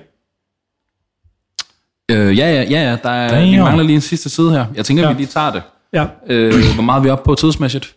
Øh, 1,45. Cool. Vi er sigter efter to. Øh, Morten, han spørger, Uh, når man følger diverse trænere på sociale medier, bliver der ofte smidt en del referencer til videnskabelige studier rundt. Altså som evidens for, for det ene eller det andet. Øhm, det kan jo være fair at begrunde med trænerens øh, egne observationer, men ikke nødvendigvis med en henvisning til et PubMed-studie med seks forsøgspersoner. Kan du måske give en, og gerne fik øh, firkantet opdeling af, hvilke områder inden for hypertrofitræning man efterhånden øh, rent faktisk ved noget om med rimelig sikkerhed, og hvilke der endnu er utilstrækkeligt belyst. Øh, som lægemand bliver man jo hurtigt overvældet af referencer, men, øh, men lige så let som jeg selv øh, kan læse et sportsvidenskabeligt øh, studie kritisk, lige så let kan visse omtalte trænere givetvis, øh, ja, altså de, de kan heller ikke være, være kritiske. Øh, det kræver ofte, at man har et omfattende kendskab til litteraturen på området. Ja. Det er sådan et lidt kedeligt svar, jeg må give, tror jeg, fordi mm. Handler det i virkeligheden om, om, om hvorvidt man kan cherrypicke studier? det kan man helt sikkert. Ja. Altså, man kan finde studier. Jeg jeg vil tro, at grunden til, at han spørger, det er fordi, at for nylig, så har der været sådan et bestemt studie, der ligesom har været omkring alle de der YouTube-influencer og sådan noget, hvor man har kigget på to forskellige former for tricepstræning, hvor nogle de har lavet noget overhead, altså hvor, de har, hvor triceps har været strukket ud, fordi man ligesom har haft øh, albuen over hovedet, og så nogen, der har haft armen ned langs siden, hvor den del... Triceps extensions. Yes. Ja. Øh, og så fandt man, at dem, der havde øh, triceps over hovedet, havde bedre muskeltilpasning og større muskelvækst og sådan noget. Ikke? Øh, som så indikerer, at når den del af tricepsmusklen, der hæfter syd for skulderen, at den er strukket, at så sker der noget mere. Øh, og der er lavet, altså så, så de, de her studier, der kigger på træningstilpasninger i forskellige positioner i bevægebanen, altså eller forskellige grader, hvor strakt musklen skal være, de går sådan lidt forskellige retninger. Så du kan finde muskler også, du kan, finde- du kan finde studier, hvor man har, for eksempel på bicepstræning, hvor man har kigget på at arbejde i et indre bevægebane med et begrænset bevægeudslag, altså hvor man aldrig strækker armen ud, men arbejder indenfor, som viser, at det er bedre end det fulde bevægeudslag. Og for benene, der kan du vise det modsatte. Er, der, er, er det et udtryk for, at præmisserne for studierne på en eller anden måde er forskelligt? Eller at der har været nogle negative studier, der ikke er blevet publiceret? Eller, altså, og jeg tror, øh, altså, eller er det udtryk for, at øh, man måske ikke har haft en dekonditioneringsperiode, så den ene gruppe har lavet noget træning, de ikke var vant til før, og den anden gruppe har lavet noget træning, de var vant til. Så dem, der lavede noget, de ikke var vant til, havde bedre, altså, havde bedre tilpasninger. Ikke? Øh, det er virkelig et godt spørgsmål, og det er enormt svært at besvare. Og jeg har ikke et særligt godt bud. Altså generelt set, så er forskningen ikke dyb nok for de der ting, til at jeg synes, at man kan tillade sig at give et klart svar på sådan noget med bevægeudslag og position i bevægebanen endnu. Øh, og der er sådan, at i øvrigt, så, altså nu ham, hvad hedder han, øh, Brad Schoenfeld, mm-hmm. han har jo været en, han, han, øh, han arbejder på sådan en college, så han arbejder på sådan et sted, hvor der ikke er en, sin egen rigtige forskningsafdeling. Så han har haft samarbejder med alt muligt, han og fordi det ikke har ligesom sådan en decideret fysiologiafdeling med alt muligt grej til at lave forsøg med, så har han lavet rigtig meget sådan noget litteraturarbejde, lavet en masse meta-analyser på forskellige ting, som jo har haft, fordi han ligesom er hårdt bundet ind i resten af det der influencers verse, der ligesom er omkring altså træning, ikke? Øh, så er de blevet udbredt rigtig meget, de der metaanalyser, han har lavet. Men man skal bare huske på, at meta-analyser, de kan aldrig give et svar, der går ud over de studier, som der går ind i dem. Og problemet er, at mange af de styrketræningsstudier, der er lavet, de har sådan, altså de, altså hvad kan man sige, for eksempel det her med klostersæt. Der er ikke lavet særlig meget forskning på klostersæt. Hvad, hvad det betyder i sammenligning med andre træningsmodaliteter. Altså hvor man laver mange sæt, der hver for sig er langt for udmattelse, men man gør det med meget kort pauser. Der er næsten ikke lavet noget forskning på det concentrated loading. Der er kun lavet altså, tre forsøg eller sådan noget, hvor man satte folk til at lave, eller tre-fire forsøg, hvor man satte folk til at lave sådan meget kondenseret klump træning over en 3-4 uger. Så når de blev puttet ind i metaanalyserne, så, det, så forsøger man at lave sådan en vægtet gennemsnit på tværs. Altså man laver også en selektion for, at det er 100, man kan sammenligne, og så laver man det her vægtede gennemsnit. Og metaanalyserne, de er jo bare begrænset de studier, der går ind i dem. Øh, og, det, og det er et kæmpe problem, fordi man kan let, man kan let læse metaanalysen og sige, for eksempel, at han har jo involveret i flere af de her metaanalyser, hvor de snakker om pauselængde. at, og han- de plæderer jo meget for det her ligesom med, at styrketræning, det skal være noget med ikke vildt mange sæt, og hver sæt skal laves til eller meget tæt på udmattelse. Øh, øh, altså, og det skal være sådan relativt lange pauser. Det er kontraproduktivt med korte pauser. Okay, men det er begrænset af, at der ikke er særlig, at der ikke, ikke, næsten ikke indgår nogen studier med, med hvad hedder det, med kloster, eller mm. de faktisk filtreret, så vidt jeg husker, så de faktisk filtreret ud øh, af det. Og så, og så, så bliver, altså der er en masse kontekst omkring metaanalysen, der forsvinder, som gør det rigtig svært, det der. Øh, så jeg synes ikke, altså jeg synes faktisk, at, at det der ligesom med at skulle tegne et billede af, hvad man ved om styrketræning, hvordan det virker, altså at man kommer ikke så langt, hvis man kun vil forlade sig på videnskabelig litteratur. Og det er sådan lidt øve at sige det, Altså, men det er ikke desto mindre sådan, det er den holdning, jeg har. Der er en dansk forskergruppe, der lavede metaanalyse forleden, eller nok, det har nok været sidste år i virkeligheden, altså hvor de, hvor de øh, og den har de samme problemer, så det, altså, men ligesom hvor, hvis man, det, det, hvis man gerne vil træne for styrke, altså, så skulle man, øh, så var periodisering øh, relativt nødvendigt, og man skulle arbejde længere for udmattelse, og man har højere frekvens, så vidt jeg husker. Hvis man arbejder for muskelmasse, så var periodisering ikke særlig nødvendigt, man skulle arbejde med en høj udmattelsesgrad, så det skulle være meget failure træning. Okay. Og sådan, det synes jeg, det matcher jo i virkeligheden sådan den håndværks, sådan den empiriske øh, ting ret godt. Men det kan sagtens være bias der, fordi det match- matcher det, som jeg oplever som det håndværksbaserede. Ikke? Altså sådan, det, det, det, altså det er super svært at vide. Jeg synes, jeg synes ikke, at man kan bruge videnskaben særlig, i særlig høj grad til at tegne et billede af, hvad man ved om styrketræning. Det bliver sådan noget, med, at i den, ene, i den ene hånd, så har man sådan en stor fed malerrulle, der hedder empiri og sådan håndværks, træningshåndværk, og den anden, der har man sådan en pensel, hvor man kan gøre ting lidt mere detaljeret, ikke, som er videnskaben. Ja. Øh, det er sådan lidt den oplevelse, jeg har af det.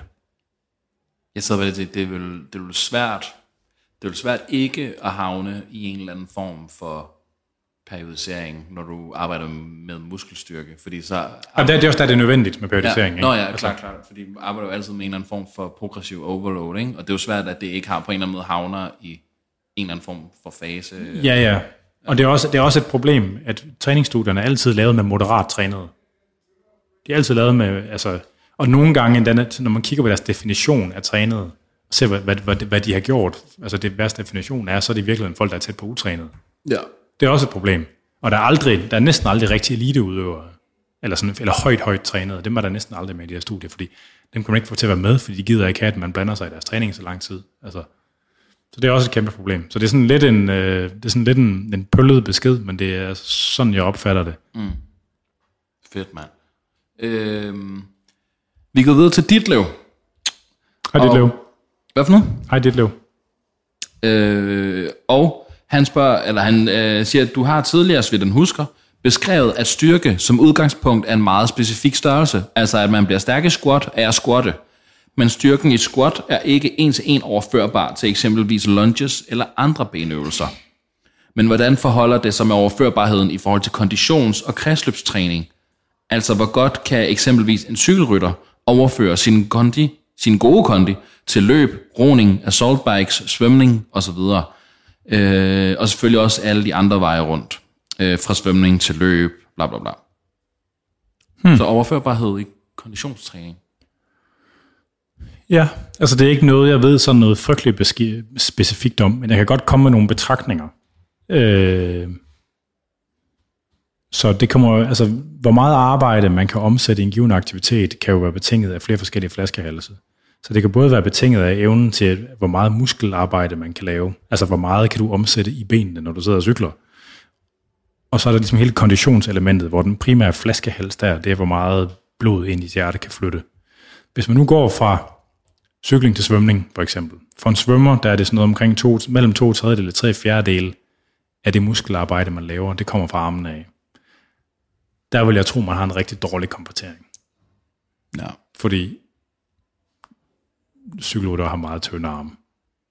Og øh, det er sådan en helt fundamental anden måde. Altså jeg tror, de vil være, jeg tror en cykelrytter vil være kun marginalt bedre end en average Joe til at begynde at svømme.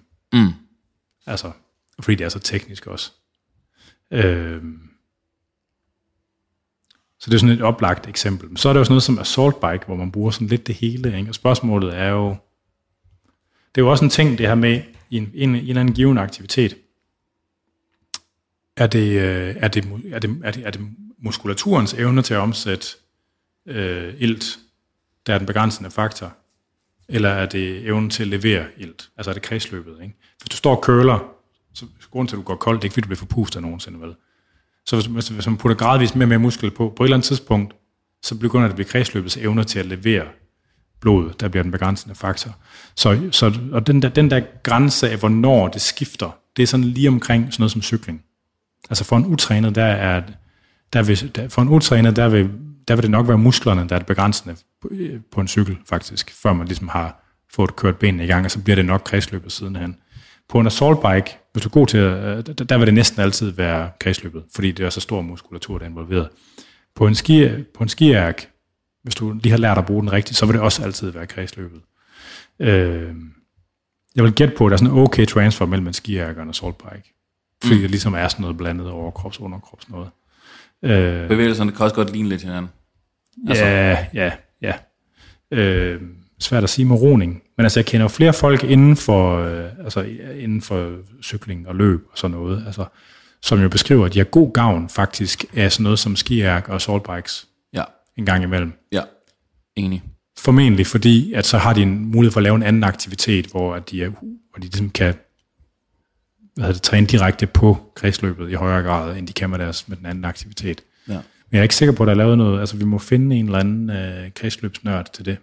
Altså jeg vil sige, øh, helt personligt, roer jeg hurtigere om sommeren øh, end om vinteren. Og jeg ved ikke, om det hænger sammen med, at jeg også cykler om sommeren. Sjovt. Øh, og at jeg som regel, og- fordi jeg sidder heller ikke lige så meget, jeg kan nogle gange godt lide at slutte min træning af med at sidde sådan, det ved ikke, 20-30 minutter på en bike og bare se et eller andet på YouTube.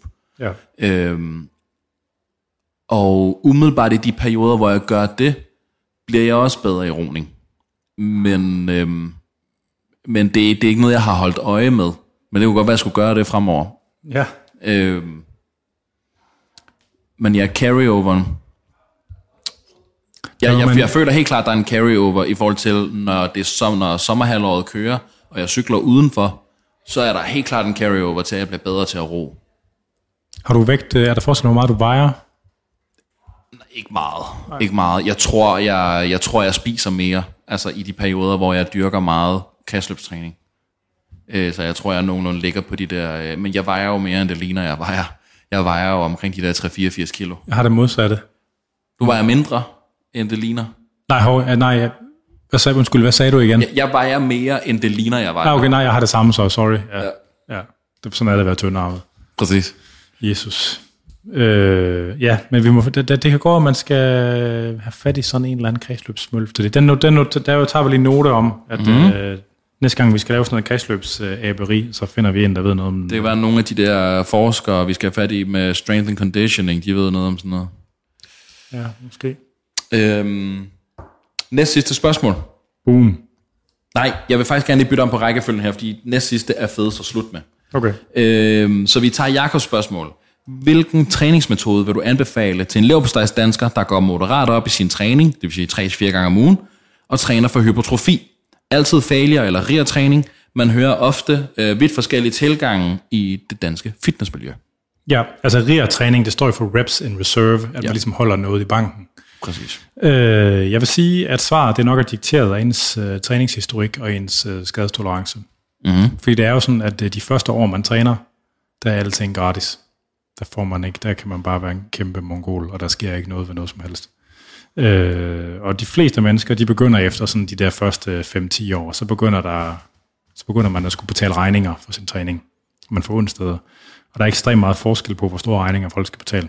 Øh, og det vil nok være sådan noget, der skal afgøre det, fordi et failure-træning, det gør, at der skal betales flere regninger.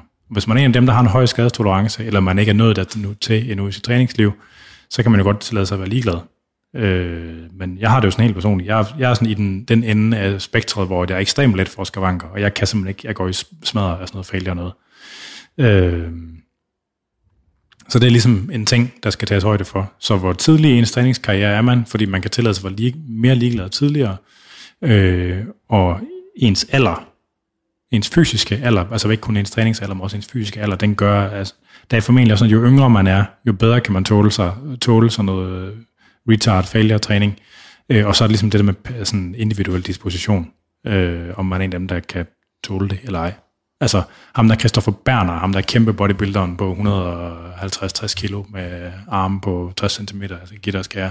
Han træner sådan noget failure-træning og ligger med fucking, jeg ved ikke, 300 kilo i skrå bænkpres og sådan noget, altså og bare river sig selv fuldstændig i smadret. Det kan en fin holde til. Altså, og det er for mig, og det er jo med alle de hjælpemidler, som sådan noget nogle gange kræver, ikke? Det kan han åbenbart godt holde til.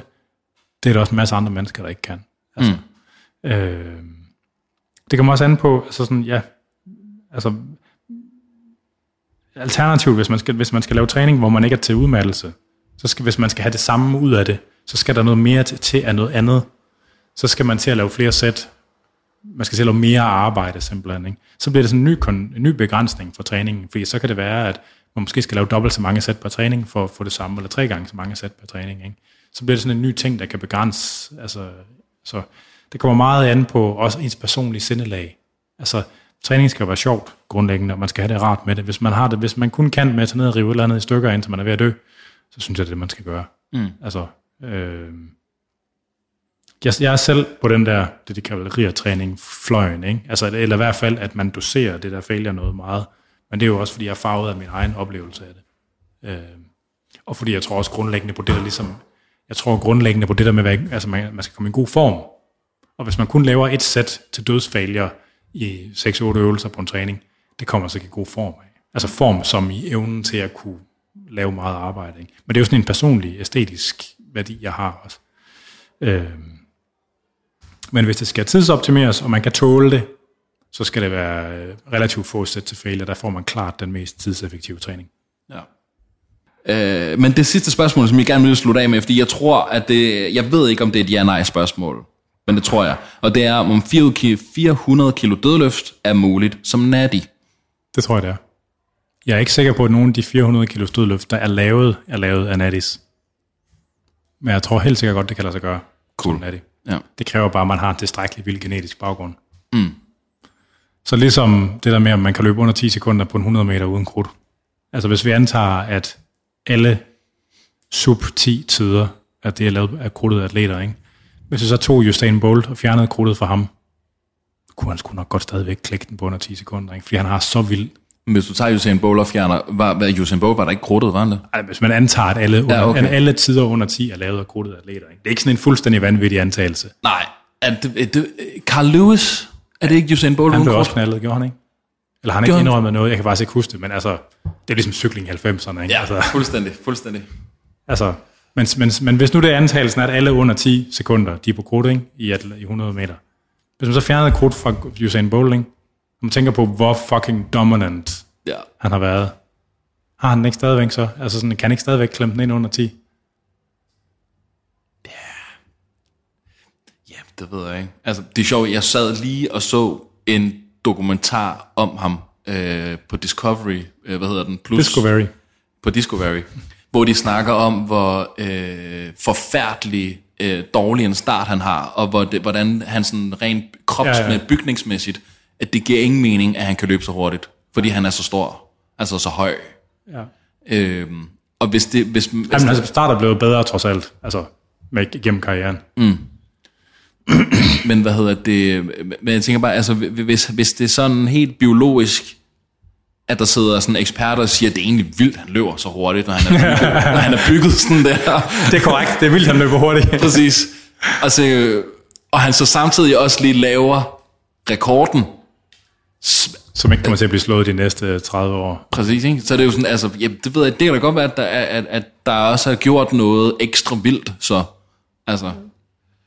Men det er jo bare, altså der er altid en eller anden, altså muligheden for at komme med en endnu vildere genetisk, altså sådan baggrund, er bare altid til stede, ikke? Jo. Altså det tror jeg, det tror jeg på. Men jeg, jeg er ikke sikker på, at nogen af dem, der er døde, 400 kilo, er nattis. Heller ikke ved til, hvem, det ved jeg, jeg ved ikke, hvad de løfter til sådan nogle styrkeløftkonkurrencer. Jeg tror IPF, altså det er jo nok sådan det bedst testede forbund, jeg tror, at rekorden er 370 eller 380 nu. Vi er ikke langt fra. Nej. Og det virker også som om, at dødløft ligesom man ting, der sådan flytter sig i de her år, og hele den her sumo-teknik, altså det virker også som om folk, de, at der er flere og flere, der bliver bedre og bedre til det. Altså at få det til at spille godt. Altså der er jo kraftet med ham der, Vias Bjerski, ham der på lakken, der er dødt 502 kilo, ikke? Altså, det er mm. fuldstændig... Øh, jeg er fuldstændig hjernedødt, altså. Fuck, man. Ja. Og det tror jeg han det blodnæs? Nej. Man får ikke, altså han, dem, der er gode til den der sumo-teknik, de er jo meget oprejste. Og det gør, at, at hvis, når torso ikke Nå, tipper, ja, ja, ja. man får ikke lige så højt uh, intraabdominalt tryk og sådan noget. øh. Men det er bare, han har lange arme og øh, smidige hofter, og det goes a long way. Ja. Fedt. Jamen, øh, jeg har ikke øh, flere spørgsmål. Det her, øh, jeg vil sige tak til lytterne. Jeg, jeg, kunne, jeg kunne se lige nu, at der er et par stykker, der er kommet ind, efter vi begyndte at optage, og det, må, det er jo bare ærgerligt. Det må vi tage til næste gang. Jeg synes, det var nogle øh, gode spørgsmål. Mm. Øh, jeg tror også, det er første gang, vi har nået dem alle sammen, er det ikke?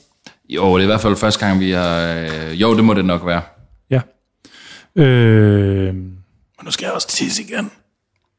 damn, godt work that prostate, man. Yes. Øh, jamen, det var vel sådan set i virkeligheden det. Det var det. øh, Er der andet? Det tror jeg ikke.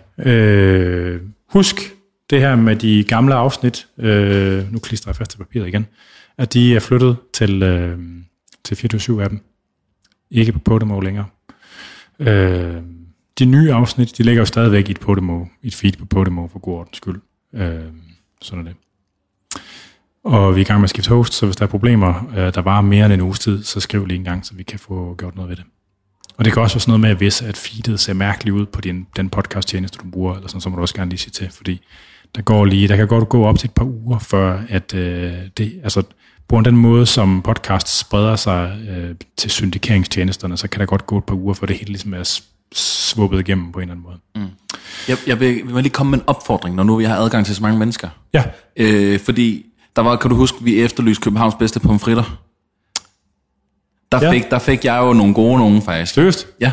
Øh, jeg vil gerne lige benytte den øh, anledning igen til at sige, folk må godt lige melde ind til enten dig, mig, Fitness MK, whatever, og lige skrive, øh, om der er en pizza, der er bedre end, øh, hvad hedder den, øh, Otto.